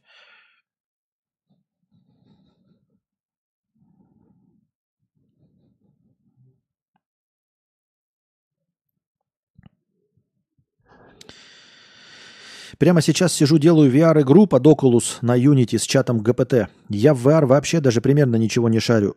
Тупо пишу чату, что мне нужно. Все работает. Это имба. Так напиши мне приложение, в котором мы будем видеотрансляции и аудиоподкасты вести и монетизировать. Все это будет подписками. И поджопками. Правильно? Ну вот и все. Че, дорогие друзья? О, у нас э, обновился спи- этот список, да? Мы перешли за полночь э, по московскому времени понедельник, поэтому у нас э, новый день, новый день, новые возможности. На этом, дорогие друзья, мы ушли в минус. Спасибо всем огромное, кто донатил. Э, Всем-всем-всем. Спасибо большое. Любители пончиков. Сергей два раза. Дрю 2000. Аноним. Кадавролюб. И старая кадаврианка. Всем огромное спасибо. Приносите ваши добровольные пожертвования на подкаст завтрашний, чтобы он длился дольше. О других оповещениях сегодня все-таки еще выходной продолжается. Если что-то будет, следите в телеграм-боте с оповещениями. А пока держитесь там. Вам всего доброго, хорошего настроения и здоровья.